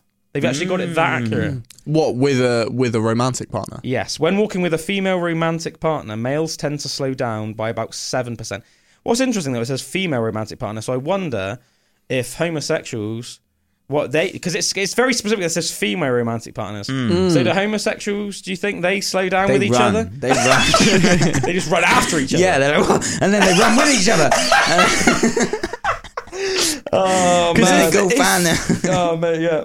It says here. It says afterwards. It says people have an optimal walking speed that balances getting to your um, Destination. the destination with mi- minimal energy expenditure. So Mm-hmm. your body naturally sort of balances that out. This optimal speed varies with physical features based on the individual, like mass, limb length. Therefore, males in any given given population tend to have, a, on average, a faster optimal walking speed than females. Given this difference, it is not clear what happens in walking groups of mixed sex. In order to walk together, someone in the pair will need to pay the energetic cost of deviating from his or her optimal speed. That's interesting, isn't it? Mm. What I think, this is obviously just hypothesis, I think that probably what happens in a group situation, I think we can all picture this in our heads. So what immediately came to my mind when I read that then. As I think you will have people that go off. Mm-hmm. You'll probably have like a couple of people that will naturally walk ahead of everyone else. That'll almost like break off. Hmm. You're still part of the group, but you're for some reason you're like 15 feet above ahead yeah, of everyone yeah, else. yeah, yeah. Then maybe you'll have the rest of the group, and maybe even different subsections. Maybe there'll be two people at the back that are mm, just really Yeah. chill. Maybe it's like a, a mate of yours who's like likes a girl that's just been introduced to the group. Mm. And they maybe are doing that thing that we just spoke about. Mm. They're Slow at the right back. down. And then there's like a group in the middle, and they're somehow in the middle. And you naturally, as a group, obviously, because you're not just going to walk so far ahead of your group that you just lose your group. You're Yeah. out with each other Yeah, for a yeah, reason. yeah. Hmm. You know, even if it's just because like you're teenagers and you're just hanging out because you want to hang out, you're still with each other for a reason. You're not going to like then go to meet up with each other and just like walk off. So it's like I think let's face it, you're probably gonna if you realise look behind that you're walking too far ahead, you are just gonna naturally slow down or just mm. wait until they caught up and then start walking again. Where Yeah. would you Where would you say you naturally come on that scale? Like being I at think the I front. walk fast I I think I tend to be all three, depending on the situation. at the same time. so like yeah. Inception. yeah, yeah, yeah. But I think if I was going on a walk with my friends, I might be in the middle for a bit, just chatting to people, Right. then like pace up and walk with the people at the front, and then like slow down and walk. I don't the think I've the walked in groups enough, man. I can't really think in my Right, head of like. right, right. I try and avoid. Drew's I, I, archives I try, I knowledge. try, I try and like Walking. avoid like when a, when you're out as a big sesh. group of people. Like it annoys me, man. Yeah. For for all of these reasons, like, do you know what I mean? When there's more than like two You or get, three of mind you. gets confused. I'm like, I'm like, oh like, man, I, shall I I, walk I, fast?" will probably be the one that goes off on my own. To be fair, like in that situation, you know. Mm. I but think it I- is like keeping people together, or even going somewhere. As soon as there's a load of you, it all it becomes way more complicated. like even do you remember that time in Glastonbury, like not long ago, when there was like that group of us, and then you all kind of mingle for a bit, and then like it was when we went, went and filmed the um the stuff uh, for Figure Figure Figaro and Fab Abilio, oh yeah, yeah. For Figaro, um, uh, Den Montmartre, yes. Montmartre. Yeah, yeah, yeah, yeah, yeah. and like um, and we were all outside, and and it was like, and then it'd be a bit and go on, and then we Oh, we it was, like, talking for a bit, and yeah, Manon, and then yeah, like Becky and Tom, and Yeah. then me and you and, and I Meg yeah, and those yeah, situations Emily. stress me out if, if I'm honest because I'm like oh like you know what are we doing like Don't and, even and, know and, where and, Toby even and Manon and, went. and, and at like um festivals I'd always call it the penguin f- festival shuffle because you'd all be in a group you never no one would be like d- you know you just go wandering around and stuff and it'd, it'd like annoy me a little bit do you know what I mean Yeah, like yeah. I'd rather be off like on a meaningful quest with like Yes. Yeah. a couple of my mates you know I mean You'd rather go on a good old Aragorn, Legolas, and Gimli. yeah yeah, yeah, yeah, yeah. Uh, no, yeah. I, I, yeah, I think, um, I think in general, or a romantic stroll I think in general, I'll probably go to the front just because I like walking fast. Mm-hmm. I'm not. I don't like walking fast. Actually, that's a weird way to put it. I'm re- interests and likes walking fast. I like Um, being at the front of the group. No, no. I think I just naturally walk fast. yeah Yeah. But um, so I think I'll probably usually be at the front, um, or at least near the front. But um, depending on, I might be with an exceptionally sprightly person that day who's just even more keen to be off than me. I don't know. but um, you know, um, a bit like Drew earlier. Do you know what I mean? He next Yeah, one yeah, minute he yeah. didn't want to run. And Earlier on, earlier on, it was really funny, everyone. Earlier on, basically, like we, we, we left something at the filming location, so we had to go back. We were almost back at the car at the time, so we decided to offload our, all of our gear so it'd be easier to get back. Once we'd offloaded everything, I was like pretty pretty light because I'd gotten accumulated to all of my the kit the kit I was wearing. I was like, let's just jog back. Drew wasn't really feeling it. And then he decided, you know, he was like, okay, all right, guys, all right. I assume he didn't want to hold us up. So he was like, oh, he was like, uh, basically, we had to go downhill and uphill again. He was like, okay, I'll run downhill, but I ain't going to run uphill. and anyway, so he like started jogging. And then considering he was the one that said he didn't want to run, he just sprinted past me and just literally sprinted like all Off the way the down. distance. It was just like comical, it was like hilarious. But this is what I mean. Like every now and again, you'll come across someone that, for whatever reason, is extra Once you sprightly. get going, Yeah. Sprightly On in a that mission. get moment. going Yeah, if anything, Drew, I'd say like you are probably the person. I don't know if it's just because um, you're one of the people I walk with the most, but um, yeah, I would Quite say yeah, like you, you, you, you are like very intermittent. You're very hot and cold. You have moments of of like of like. I love slumber. noticed because I'm like, yeah. Mem- no, but I'm just like, picturing in my head now. I've got all these little pictures. I can't remember. Obviously, I couldn't put dates on it or Yeah. exact or tell you what we were doing. But images of us going up, say Glastonbury Tor. Yeah. And then you have like little bursts of energy. You're like a little mm. like you're like a I don't know. Do you know what I mean? You're like almost like a little one of those little like dogs or something, like a little chihuahua or something. Do you know what I mean? Like you know, like one minute they'll just be like, right, they almost look a bit lazy. Yeah, yeah. And then like just me. almost like And in when you- slumber. when you got and it, then suddenly like, yeah, and then they'll just freaking go off on one for a minute. And then you're like, whoa, where did that come from? Yeah, Because I feel yeah. like my energy is a bit more of an even Linear. Mm. keel. Yeah, yeah, like linear. Yeah, I guess it's like yeah, it's like you know gradually ramp up and then it's like get to a stage and then it's like you know I've definitely got a power band. you're like do do. I hit a do, certain do, rev count and then I'm then I'm going even thing and then I, then I'm frazzled right out. Got to change gear. Yeah, yeah, yeah. Then I stall. I think that's like a good sum up, almost like maybe like for your personality in general. Mm. Do you know what I mean? Isn't it weird that you could put like personality and directly Into link your it to your walking how- the- style. yeah, Yeah, yeah. but even isn't even like when um, like we work out together sometimes, I would say like with you, your your biggest thing is like you you pick up like um like workout techniques pretty easy and stuff like that with you. no consistency. I always feel like I have to be like a bit more like calm down a little bit. Do you know what I mean? Like because it's it's like because Yeah, because it's like if you carry on like you are, we're going to get halfway through our workout and you might not be able to finish the rest of the workout. Yeah, So you almost have to be quite methodical. Mm. Like, so you want to you want to you want to make sure that you've the the moment your last rep of your last set is the moment That's that you can't you- do anything. Yeah, wrong. yeah. And you have to be almost like quite methodical with that. Whereas you almost you like almost like a little bit of like a bull in a china shop. Do you mean it's like you get all this exci- excitement, enthusiasm, and oh yeah, I can do this and I can do that. and then you get halfway through, and then you're like tripping. You're like tripping because of how how just like you know just like Yeah. mentally uh, you know just like tired you are. Interesting. yeah, Yeah, I've never really thought about this. Yeah, but that is almost like yeah, interesting. How much can you tell about someone's personality by how they walk and how they work out? Mm. It's all linked, man. It's all related. you Yeah. All working from the same brain. Mm. Yeah, man. Oh, spinny man. So spinny. Deep, Deep. deep, man. How did we even get into that conversation? Um, about, about Woman wa- walking. walking oh yeah, slow. quick fire fact. All right, yeah. So I'll do another quick fire fact now. My explanation then was awful, by the way. I just went woman. Uh, But you go, it walking worked, didn't somewhere. it? It worked. It worked. Yeah, we got there in the end. Right. So Fair full play. circle again. Full circle. Um, this is almost like a, a one, uh, a fact of respect, uh, a fact of sacrifice, a fact of acknowledgement. Um, did you know that not a single engineer made it off the Titanic? They all decided to stay um, so they could keep the power on while everyone else escaped. And as a result, Whoa. they are all to this day in the Titanic. At Very the respectable. Very respectable. When the Titanic went down, she took with her the lives of many brave people, including her entire complement of engineers under the control of Joseph Bell, the chief engineer officer. His staff consisted of 24 engineers, six electrical engineers, two boiler makers, a plumber, and his clerk. In addition, many of the firemen and coal trimmers were lost. Joseph Bell and your many engineers, you are friends of the pod. Friends of the pod. Friends of the pod. Friends of the pod. Friends of the pod. I think that takes uh, a very strong will, doesn't it? Because a lot of those people, Mm. like they they would have had nothing to do with the fact that the ship was sinking. Well, Just no. because they were No, working no. on it doesn't mean that it was Mm. their fault in any way. But they so- were the only selfless. people that Yeah, could keep it. yeah, keep the lights exactly. on. Yeah. Or, or And you there's know, the thing, if, if not, they would have been in the pitch black in the middle of the Mm. Atlantic, freezing Atlantic. so much at more night. panic. You I mean, yeah, Imagine pitch how many lives they saved by doing Oh, that. You know, I bet, like, I, well, probably like the majority Mm. of the people that were saved were saved because of that, I imagine. Mm. But yeah, I mean, nothing but respect. Um, yeah, I don't know. I think it's like pe- people, different people, I think would have different opinions on this. But I think, in my opinion, at least, I think. I say this is this is just what I think. I might be completely wrong.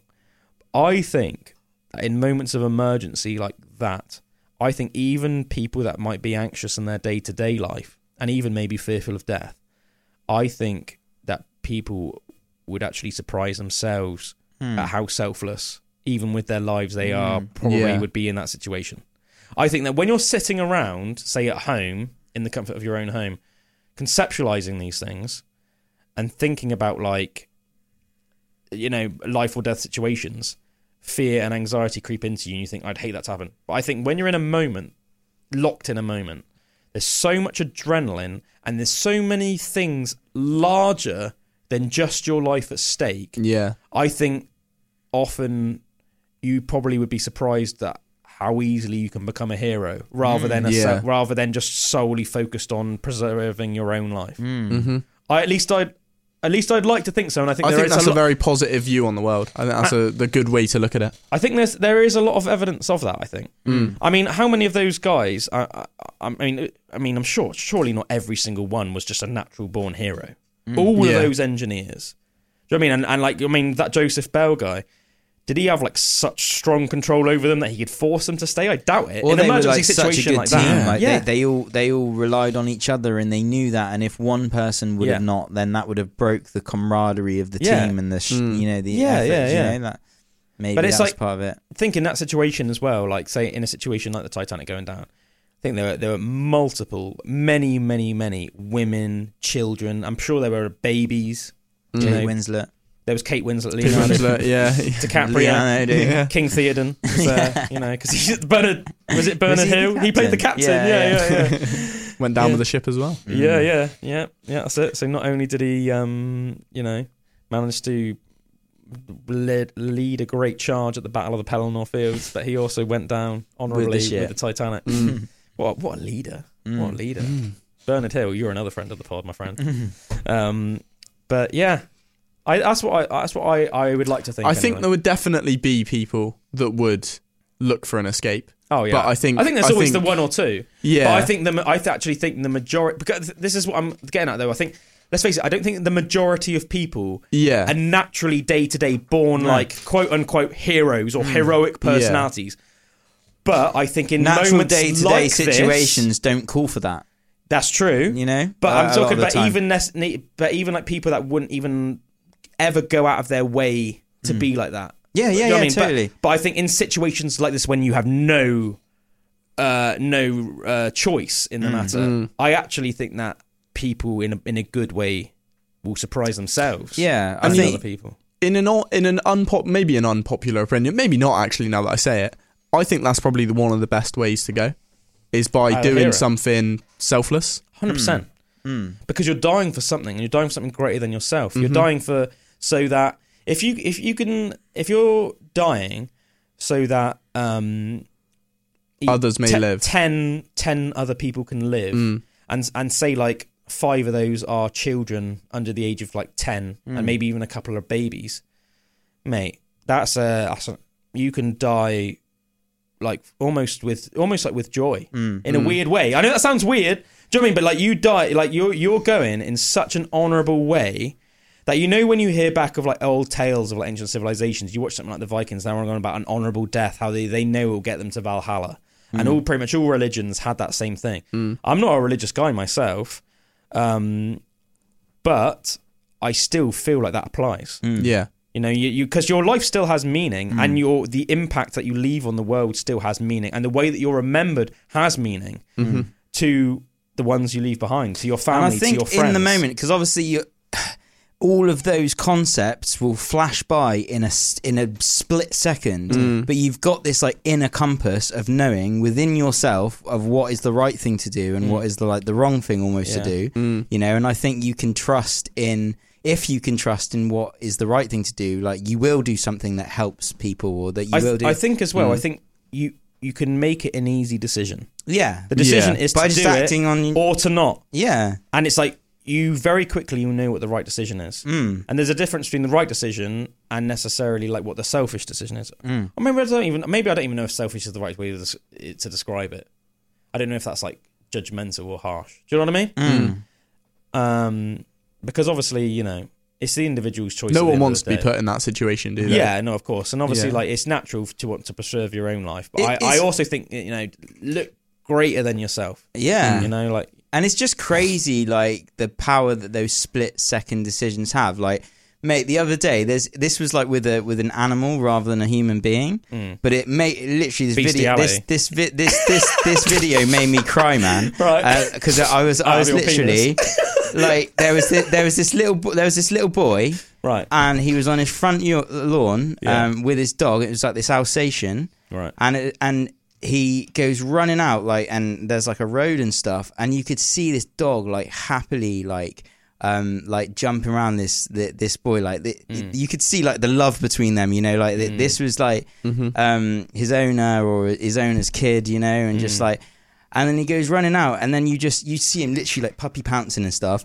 and then um the kid turns around and like just stops and goes still like that and then just from like like 200 yards down the street this black dog just comes running straight for the kid. Oh, and man, in the split second you see the alsatian knock the kid over like literally jump up onto his own and knock him over and then just go on the on the dog and like and spin him over Mate. but then he then he like turns around and sees the kid and then he goes and chases it and all of this stuff happened in Split like a second. split mm. second but someone broke down the video after and said like all of these things that this dog did like to protect it and then covering That that, dog is a hero. So yeah, much and, loyalty. and, and I was like, oh my god, love, like That's yeah, love. that that love and that that split second reaction, Yeah. and one moment you see the difference of him like happy wagging his tail then action. to all of a sudden this action Yeah, that was yeah. totally protective, Yeah. totally like honourable, and that's it. And I was like, it it made me cry because it was like.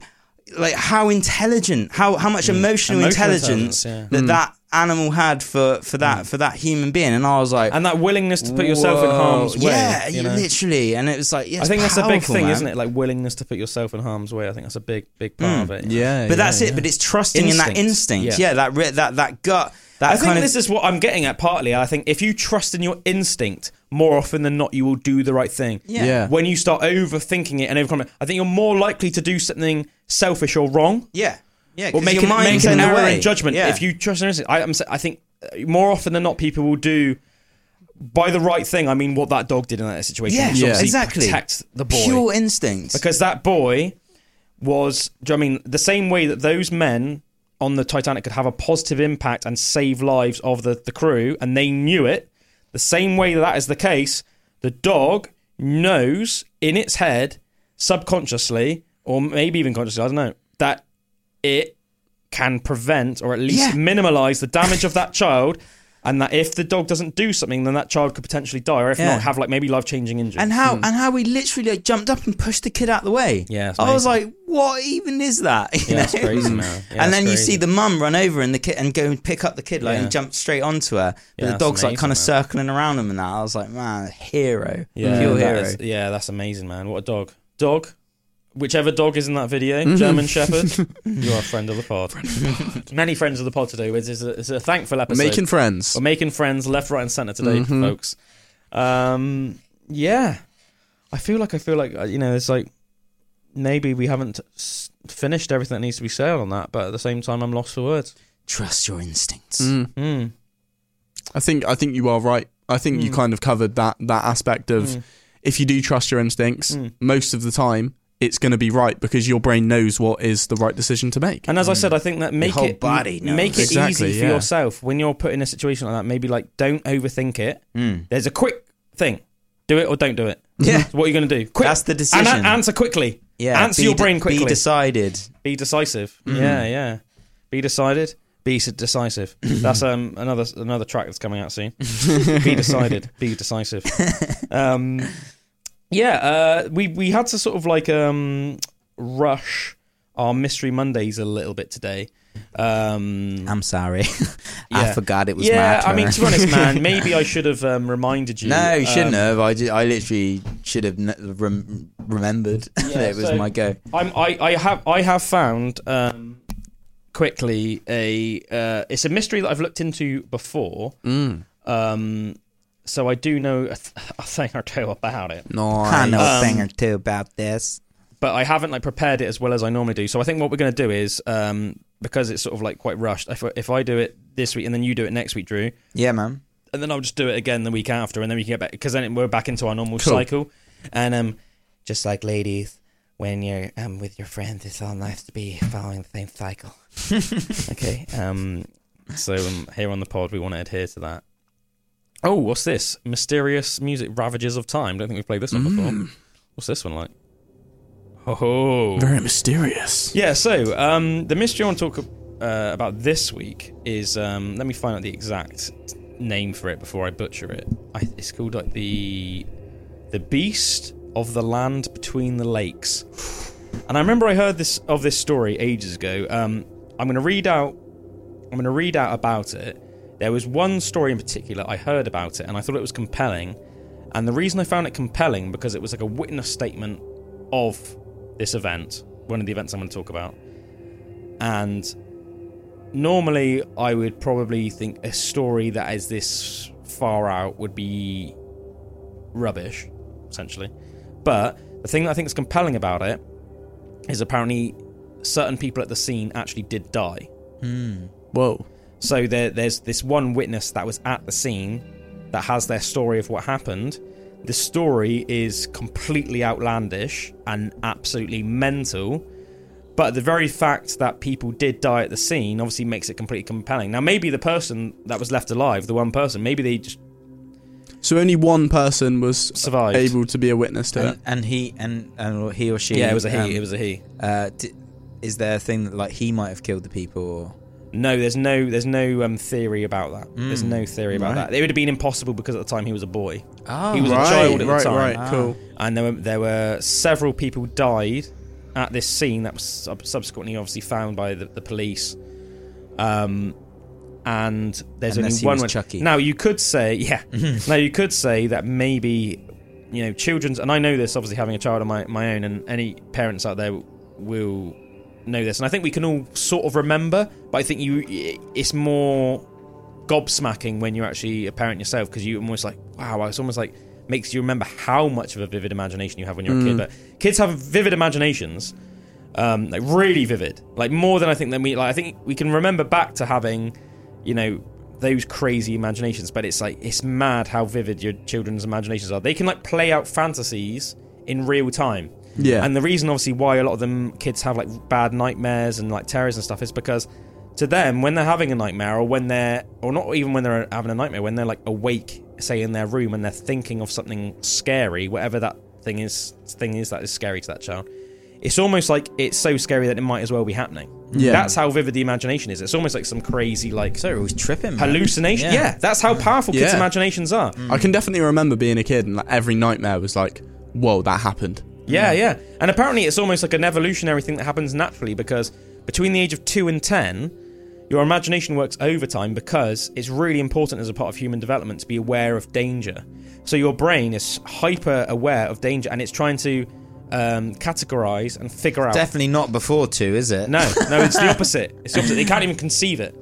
Um, but they they're trying to conceptualize and almost like categorize every possible danger in the world, and then make like a a, a- a note of it or a file of hmm. it. And if we didn't do this, then think our ancestors would have just like walked into the den of bears, hmm. you know, into hmm. like you know, or like That's where fear is real. Seen man. a predator. It's, it's got a good, good like thing for it. Like yeah, a yeah. So it's, reason it's for got an it. evolutionary benefit. Or think about like a, there are a lot of predators are nocturnal, for example. That's why a lot of people are afraid of the dark, or Mm. they have night terrors. It's because it's this feeling that something might come and get you in the dark. Now it's nowadays, obviously, we think of it like horror movies, or people always watch a horror movie, and then like the the antagonist of the horror movie will be stuck in your head, so you'll be afraid of them. Traditionally, the reason why we're afraid of the dark and we're afraid of things like that is because things like all cat species are nocturnal. Hmm. If you live in a if you live in a continent with cats, then They're gonna get eaten. Yeah. uh, cats will are will hunt humans happily. They'll come and get you in the middle of the night. You know, s same, same you know, bears um, aren't traditionally nocturnal, but you know they sometimes you know they might come and get you. You know, other other species as well. There are other nocturnal predators that might come and get you while you're asleep. So you need to almost be uh, like alert for that. So there's an evolutionary benefit of um, of um, why we're like this. But back to my original point. There's there's one witness to the story that I remember hearing that really compelled me. It was a child. So take make up your own mind about it. I did think it was really interesting. Even whether it's like, even if it was like this crazy story that this child just invented in his head, and I don't mean that in like a way that I think he made it up. Maybe the kid's brain, you know what I mean, made it. Trying up. to avoid the trauma. yeah, maybe yeah, maybe, that's Of whatever a, and also happen. another maybe to make like almost it? like a fantasy. Yeah, you can you can you can more dealable. You can get um, forget memories, you, like block memories, but I can imagine you could also Change them. change them or try them. and yeah to try to try and um, fit them into your sphere Yeah. of knowledge and understanding. You maybe know? To make, make it you able to deal it- with them. Yeah, Hmm. make it more like a book or like a movie, so that it somehow, even though it's just as How brutal, can you relate to it? Yeah. It's more fantastical. Um, so it's like a way of your brain dealing with it, rather than it being like this, almost like this horrible psychotic event. But anyway, this is um, yeah, the beast of the land between the lakes. Um, this is this is about a creature that is said to resemble a gigantic half man, half wolf that walks on two legs and has five-fingered human hands ending in vicious claws.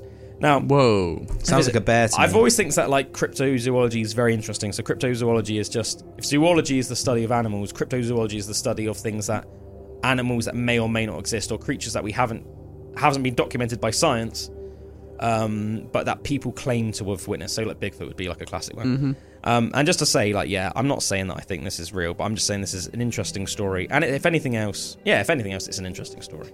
Um, but it's got some real mysteries mixed in with it. Um, so apparently it's a half wolf, half man. The interesting thing about things like this is it's not described as a werewolf. Apparently this is something different, which I think is interesting. surely I, half I'm man, half almost imagining literally like human arms, human legs, and then just the torso and head of a wolf. Yeah, this creature is said to stand over seven feet tall with massive crushing jaws and glowing eyes. Um, many people apparently have witnessed this creature.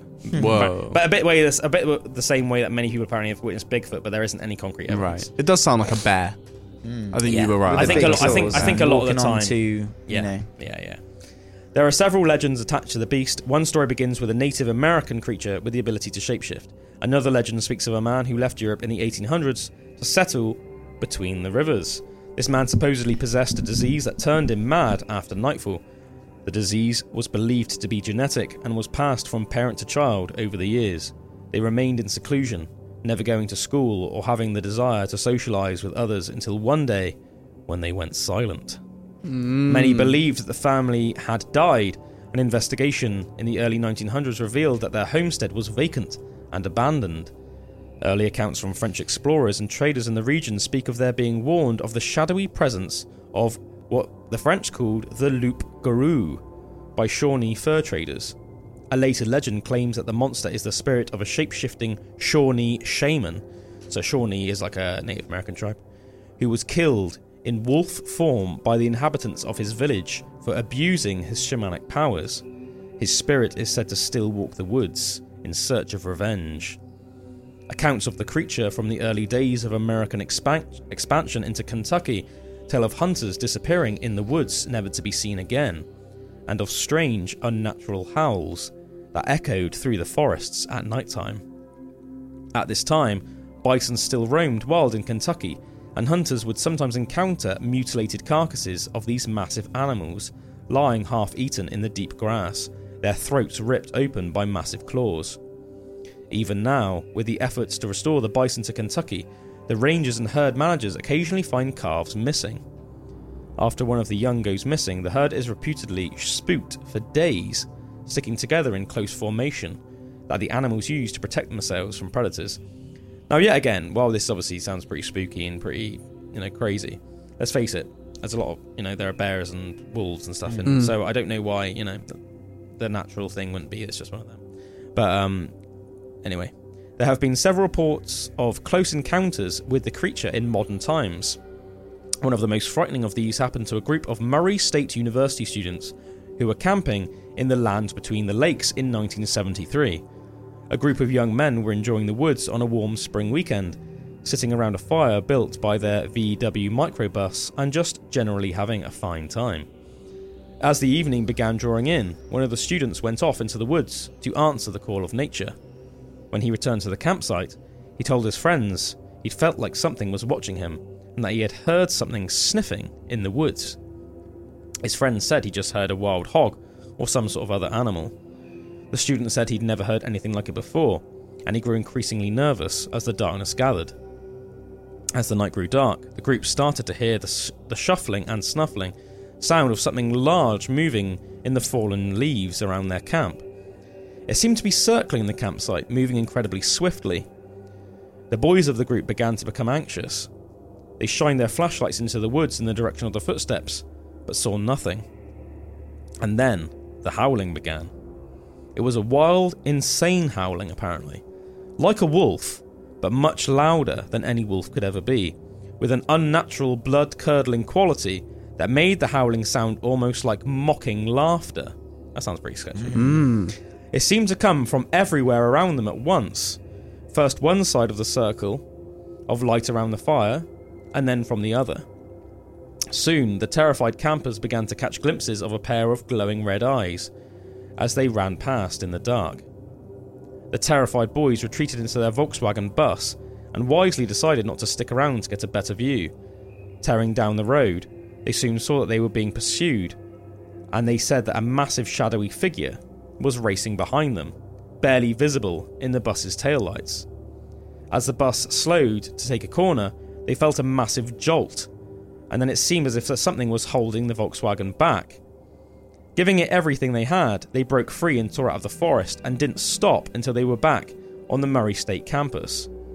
Back on the campus, they found four deep gashes, like claw marks torn into the metal of the engine compartment cover at the back of the bus. Another widely circulated story tells of the discovery of a bloody scene inside the motorhome of a family camping in the area in the 1980s. This is a story that I heard. Police are said to have found the horribly mutilated bodies of a visiting family lying in their blood soaked motorhome and the half eaten body of the family's young daughter lodged in a nearby tree. Oh man, that's savage. The bodies are all said to have had distinctive, massive claw marks. This incident was supposedly covered up by the authorities so as not to damage the tourist industry in the then economically fragile region. That's the story that I heard of. Was And, um, that the one with the with the boy survived? Yeah. So that last one. So apparently there was um uh, a, a survivor of that story, and he tells about the, the cover up, and he tells actually about his story of what happened. And his story of what happened is out of this world, which is why obviously it's it's, it's very hard to believe it. Um, but it's absolutely intriguing nonetheless. So he said that obviously you know that yep he he he wasn't with his family, he was with his friend's family. So they went. So that was, I guess, like the friend of the girl. I'm not sure, 100. percent Um, they went into the motorhome. They went into the forest. You know, have like a little camp, sort of out in the wild in their motorhome. And he said um, that they were basically like attacked by a creature. He said he was in the motorhome when he heard this commotion happening, and um, I can't remember exactly what it was. I think it was like they, the dad that was with him, he had like a shotgun, but it wasn't a shotgun with normal shotgun rounds. It was like these like more gentle pellets that were made to like kill smaller animals or something Right. like that. So it like wouldn't have been it wouldn't be like able to like say kill you, but it would really hurt you. Right. Do you know what I mean? Um, so I think he said he was in the motorhome. He heard like a commotion outside. He said that when he went out, there was this like creature, um, like the one that we've heard described, um, that was out there with like the the girl and the man, and then it was like making its way towards the girl. And then when obviously the dad saw this, he got his shotgun. Obviously, sadly, didn't have real rounds in it, but had these other pellets. And he said he like shot it several times until it fell over. Apparently, obviously it's laid there for a minute, but then got up and then attacked the man. Started like savagely like ripping the man apart and stuff. Obviously, everyone was going crazy, um, like freaking out, and the boy um, was like in the doorway of the motorhome, didn't know what to do, and he hid under the motorhome. Um, and he said that um, what happened is after that he heard that the the, the woman, the mum, was in the motorhome ahead, like over the top of him, essentially, like shrieking and being like, "Oh my god!" Like blah, like all this crazy commotion. And he said obviously he couldn't see her, but he could hear her. And he said um, he could still see that the one was like, you know, he could see the legs, the feet of the one out there. And he said that what one of the things that then really freaked him out and surprised him even more was that something then smashed through the window the other side of the motorhome and went into that and then he heard like growling and shrieking and screaming and stuff and then like the sounds of what it'd be like to someone to be like ripped apart what he did then was because he was so scared he realized that he could like there was enough um Gap in the engine compartment. yes. like, yeah. he pulled himself up because he was like terrified and what he was scared of was that something was going to look under and then see him. So he pulled himself up and he just prayed to god that like nothing was going to like see him or, or like yeah whatever. Um, so he pulled himself right up into the engine compartment and like hid in there and just held on for dear life. And he basically said that he like sat there like with his eyes shut like t- absolutely terrified while he heard all of them get killed.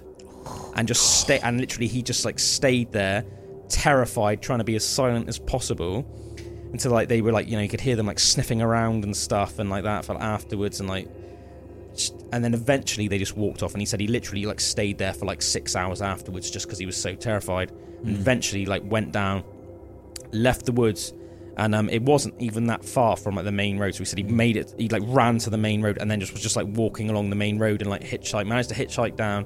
Obviously looked like mental, and then he was taken to the local police station. And then he said that once he was at the police station, um, he was put under questioning, and then they took him back to the site. And apparently, when he back to the site, there was like freaking like government officials everywhere. Really? Whoa. Apparently, there was like cordoned off. There was like FBI, CIA, like government officials Oh. everywhere. Some like weird, like strange men in like suits came and like talked to mm. him, and then basically like told him not to talk about it. And apparently, he didn't talk about it until he was like like in his twenties. It's madness, isn't it? Damn. Yeah, I now wonder I how was- old he was when that actually happened. Yeah, he'd be like, yeah. I mean, I don't know. Um, I will probably be able to find out for next week's um show. Old But- enough for his parents to let him Mm. go motor home in with another family. Yeah, yeah, yeah. Ah, the idea that it's like a coordinated attack, like Mm. smashing through the windows Yeah. and That is quite and also creepy. how it was covered up. That doesn't just seem Yeah. seem like a oh we're gonna Bear attack. save the um, tourist in- industry. That sounds like you know if there was loads of offi- really top official people there, they might have known about this thing or something. or What what makes it extra interesting as well is that there are loads of forest rangers in the area that completely corroborate the now man's story oh okay. and Oh. say that they um, have been like approached into like being quiet about mm, like dodgy goings on in the area. Like not they're not told that about you know like don't talk about this specifically, but they're basically told like you know don't talk about weird stuff that goes on in the woods. And there's like a quote from one of the one of the one of the uh, forest rangers in the area. Um, so yeah, apparently, what does it say here? Uh, evidence for um, the beast between the lakes continues to this day. Experienced hunters shy away from the area, um, but sportsmen who are new enough to the area to scoff at the legends often come home with tales of feeling as if they are being stalked in the woods and of extreme terror. Some say they have found deep holes, like nests often found dug in the woods, with tufts of long, coarsely textured greyish brown fur within them. Several experienced rangers in the park are routinely asked what the strange howling is that is experienced sometimes at night. One of the rangers has gone on record to say, I live in West Kentucky, 30 minutes from the LBL. That's a lake beast, whatever it's called. I have tried hunting this thing more than once. It was Moss Creek where that family was butchered by this thing. That's when they put up a gate there and banned overnight camping, and it closed down at sunset. The excuse they gave me at the time was to prevo- preserve tourism. Sorry, to preserve tourism is that there was a random stabbing one night. Mm-hmm. Two cops talked to a girl at a well known gas station type store and were regularly in there and they told her about what they saw. No bodies or body parts, but shredded bloody clothes. Some of a kid on the ground and some trees, blood everywhere. The girl told me this personally, and I will leave it at that. This happened in the late 80s. I have talked to old timers in Grand Rivers, Cadiz. They all basically say the same thing that this creature is real. Some wouldn't talk to me at all. I'll stop the ramble, but I'd be glad to discuss it with anyone. Damn. That's pretty much it for the for the mystery of um what was it called the lake oh the lake between lakes monster yeah That is cool. but um I say I do think it's like while I'm not saying that I think it's like this crazy freaking werewolf type creature I do think it's a compelling story Mm. and I think the, the the fact that, that what that young lad experienced mixed with the fact that like there are like you know actual forest rangers that are like saying that they've been approached by people to like be quiet about weird stuff that goes on in the woods that like m- basically like er- you know loads and loads of people say like weird howling goes on and have had weird experiences um i do think that is compelling I, it seems like um something weird's going on Yeah. it's just Something done it. it's just Something something, happened. so talking about that, um, do you guys see that footage? And I actually think it's one of the most compelling pieces of footage I've ever actually seen on that was actually like put on like on like just straight up news. Do you see that weird footage of that like freaking creature in that armadillo zoo? In you know armadillo in Texas, Mm, Nope. And they caught like what it looks like. It looks like they caught like a werewolf on camera. Whoa. And what's more, what, what's even more compelling is it's inside an animal enclosure. What? So it, there's I'll, I'll, I can get the footage up. yeah, It's on get it up, man. I want to see it. So um, there is there yeah. There's a zoo in Ama- Armadillo, Texas. That Texas. That's the name of it. Texas armadillo. Texas armadillo. Texas Armadillo. Yeah, it's called Armadillo in Texas, and it's got a zoo there. And then the CCTV of the zoo, one night, caught this creature. Hmm. I can't remember what animal that it was the pen in, but it's almost like you're implying like there's something got in there to like hunt the creature that's in there or something.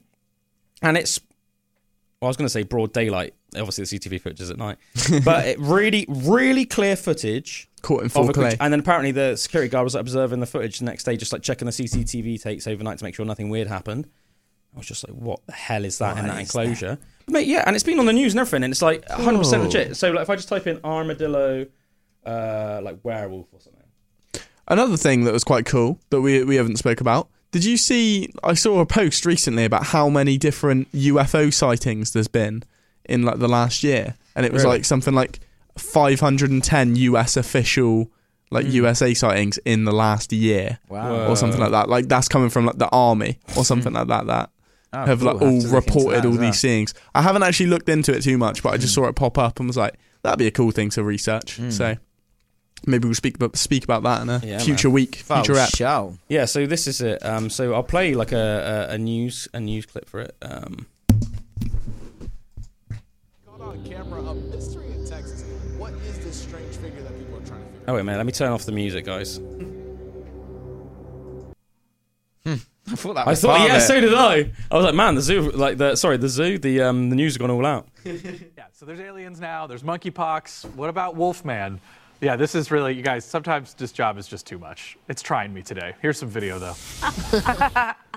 This one is Yep. trying you today? Yeah, it's trying me. This is from Amarillo, Texas. Amarillo, Texas. It shows an unknown figure walking around a perimeter fence at the Amarillo Zoo. The creature is wolf-like, Oh, I sorry, the guess. perimeter It- fence. to me, So sort it of looks like inside. the Sonic before they, you know, had to fix it. But anyway, it was spotted at around 1 a.m. in May.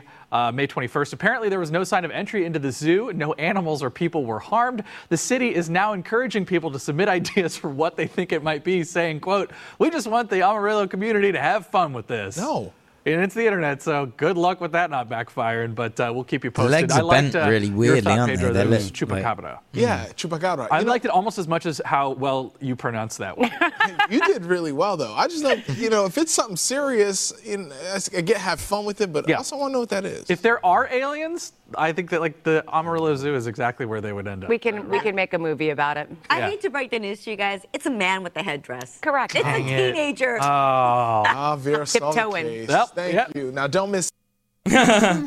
But yeah, sorry. So yeah. I, I can't remember. I don't know why I thought that the story was it was inside an animal enclosure. So yeah, they said it was around the perimeter fence. So it was like walking around the outside of the zoo. Still cool. But I do think that's like a slightly weird. Um, I would have liked to have seen the video. moving, yeah. To like how it moved and Yeah, stuff. me you too. know? I- Is this the way to Amarillo? is this probably the dancing to. weird world? I'm gonna eat that Amarillo. I really, yeah, it's a shame. I wonder why there isn't actually just footage of it outright walking. Mm. Do you I mean, I'm a bit frustrated about that. Yeah, but I do cool, think it's it, it's it's weird footage, isn't it? Enticing. It's enticing. definitely a strange shape. Carson. Okay, we're talking about something, something weird. Something so Unidentified weird. Aerial objects we talked about earlier, but now we've got something else, Carson. It's a mysterious phenomenon, detected part creature Yeah. seen in Texas. So that's at the Amarillo Zoo, and they came across this weird image while looking at some I do think it looks security pretty footage cool. recently. It's it was like it's captured got two in the faces middle of the almost. night. It was mm. back And in one that's like the looking city at the about camera and one that's looking. Mm. and identifying. I do think that's one of the things that I find is it a compelling about it. with a- One of the things that I find compelling about it is that like when you look at the picture, you know, you're like scanning it and you're trying to make sense of it, and I can't quite make sense of it. Mm. Do you know what I mean? I, I think I can sort of see the legs and the arms a bit, or at least one of the arms. Who doesn't have HD um, CCTV nowadays? Mm. I would have thought. Do you know what I mean? Like, I'd like to see the stuff. actual live. Yeah. Yeah, I wonder why. I wonder why it's not, or is it, or is it literally it just takes photos like every? Maybe, Maybe. maybe it's like motion hmm. sensitive. Do you know what I mean? So it's like if something walks, it takes a picture. Hmm. Whatever it is, I hope they get a better one now. Yeah, yeah. Because it's. there- I mean, I've I've just had a quick look, and it doesn't seem like there's any yeah, long Actual footage. video and it's and it seems like every picture that there is is the same picture, which would lead me to think that hmm. yeah, it's just that one picture that's been circulated amongst the media and stuff. But um, very interesting nonetheless. Interessante. Very interesting. And on that note, ladies and gentlemen, we're going to leave you for this week. Um, you have been listening to Pandora's Box.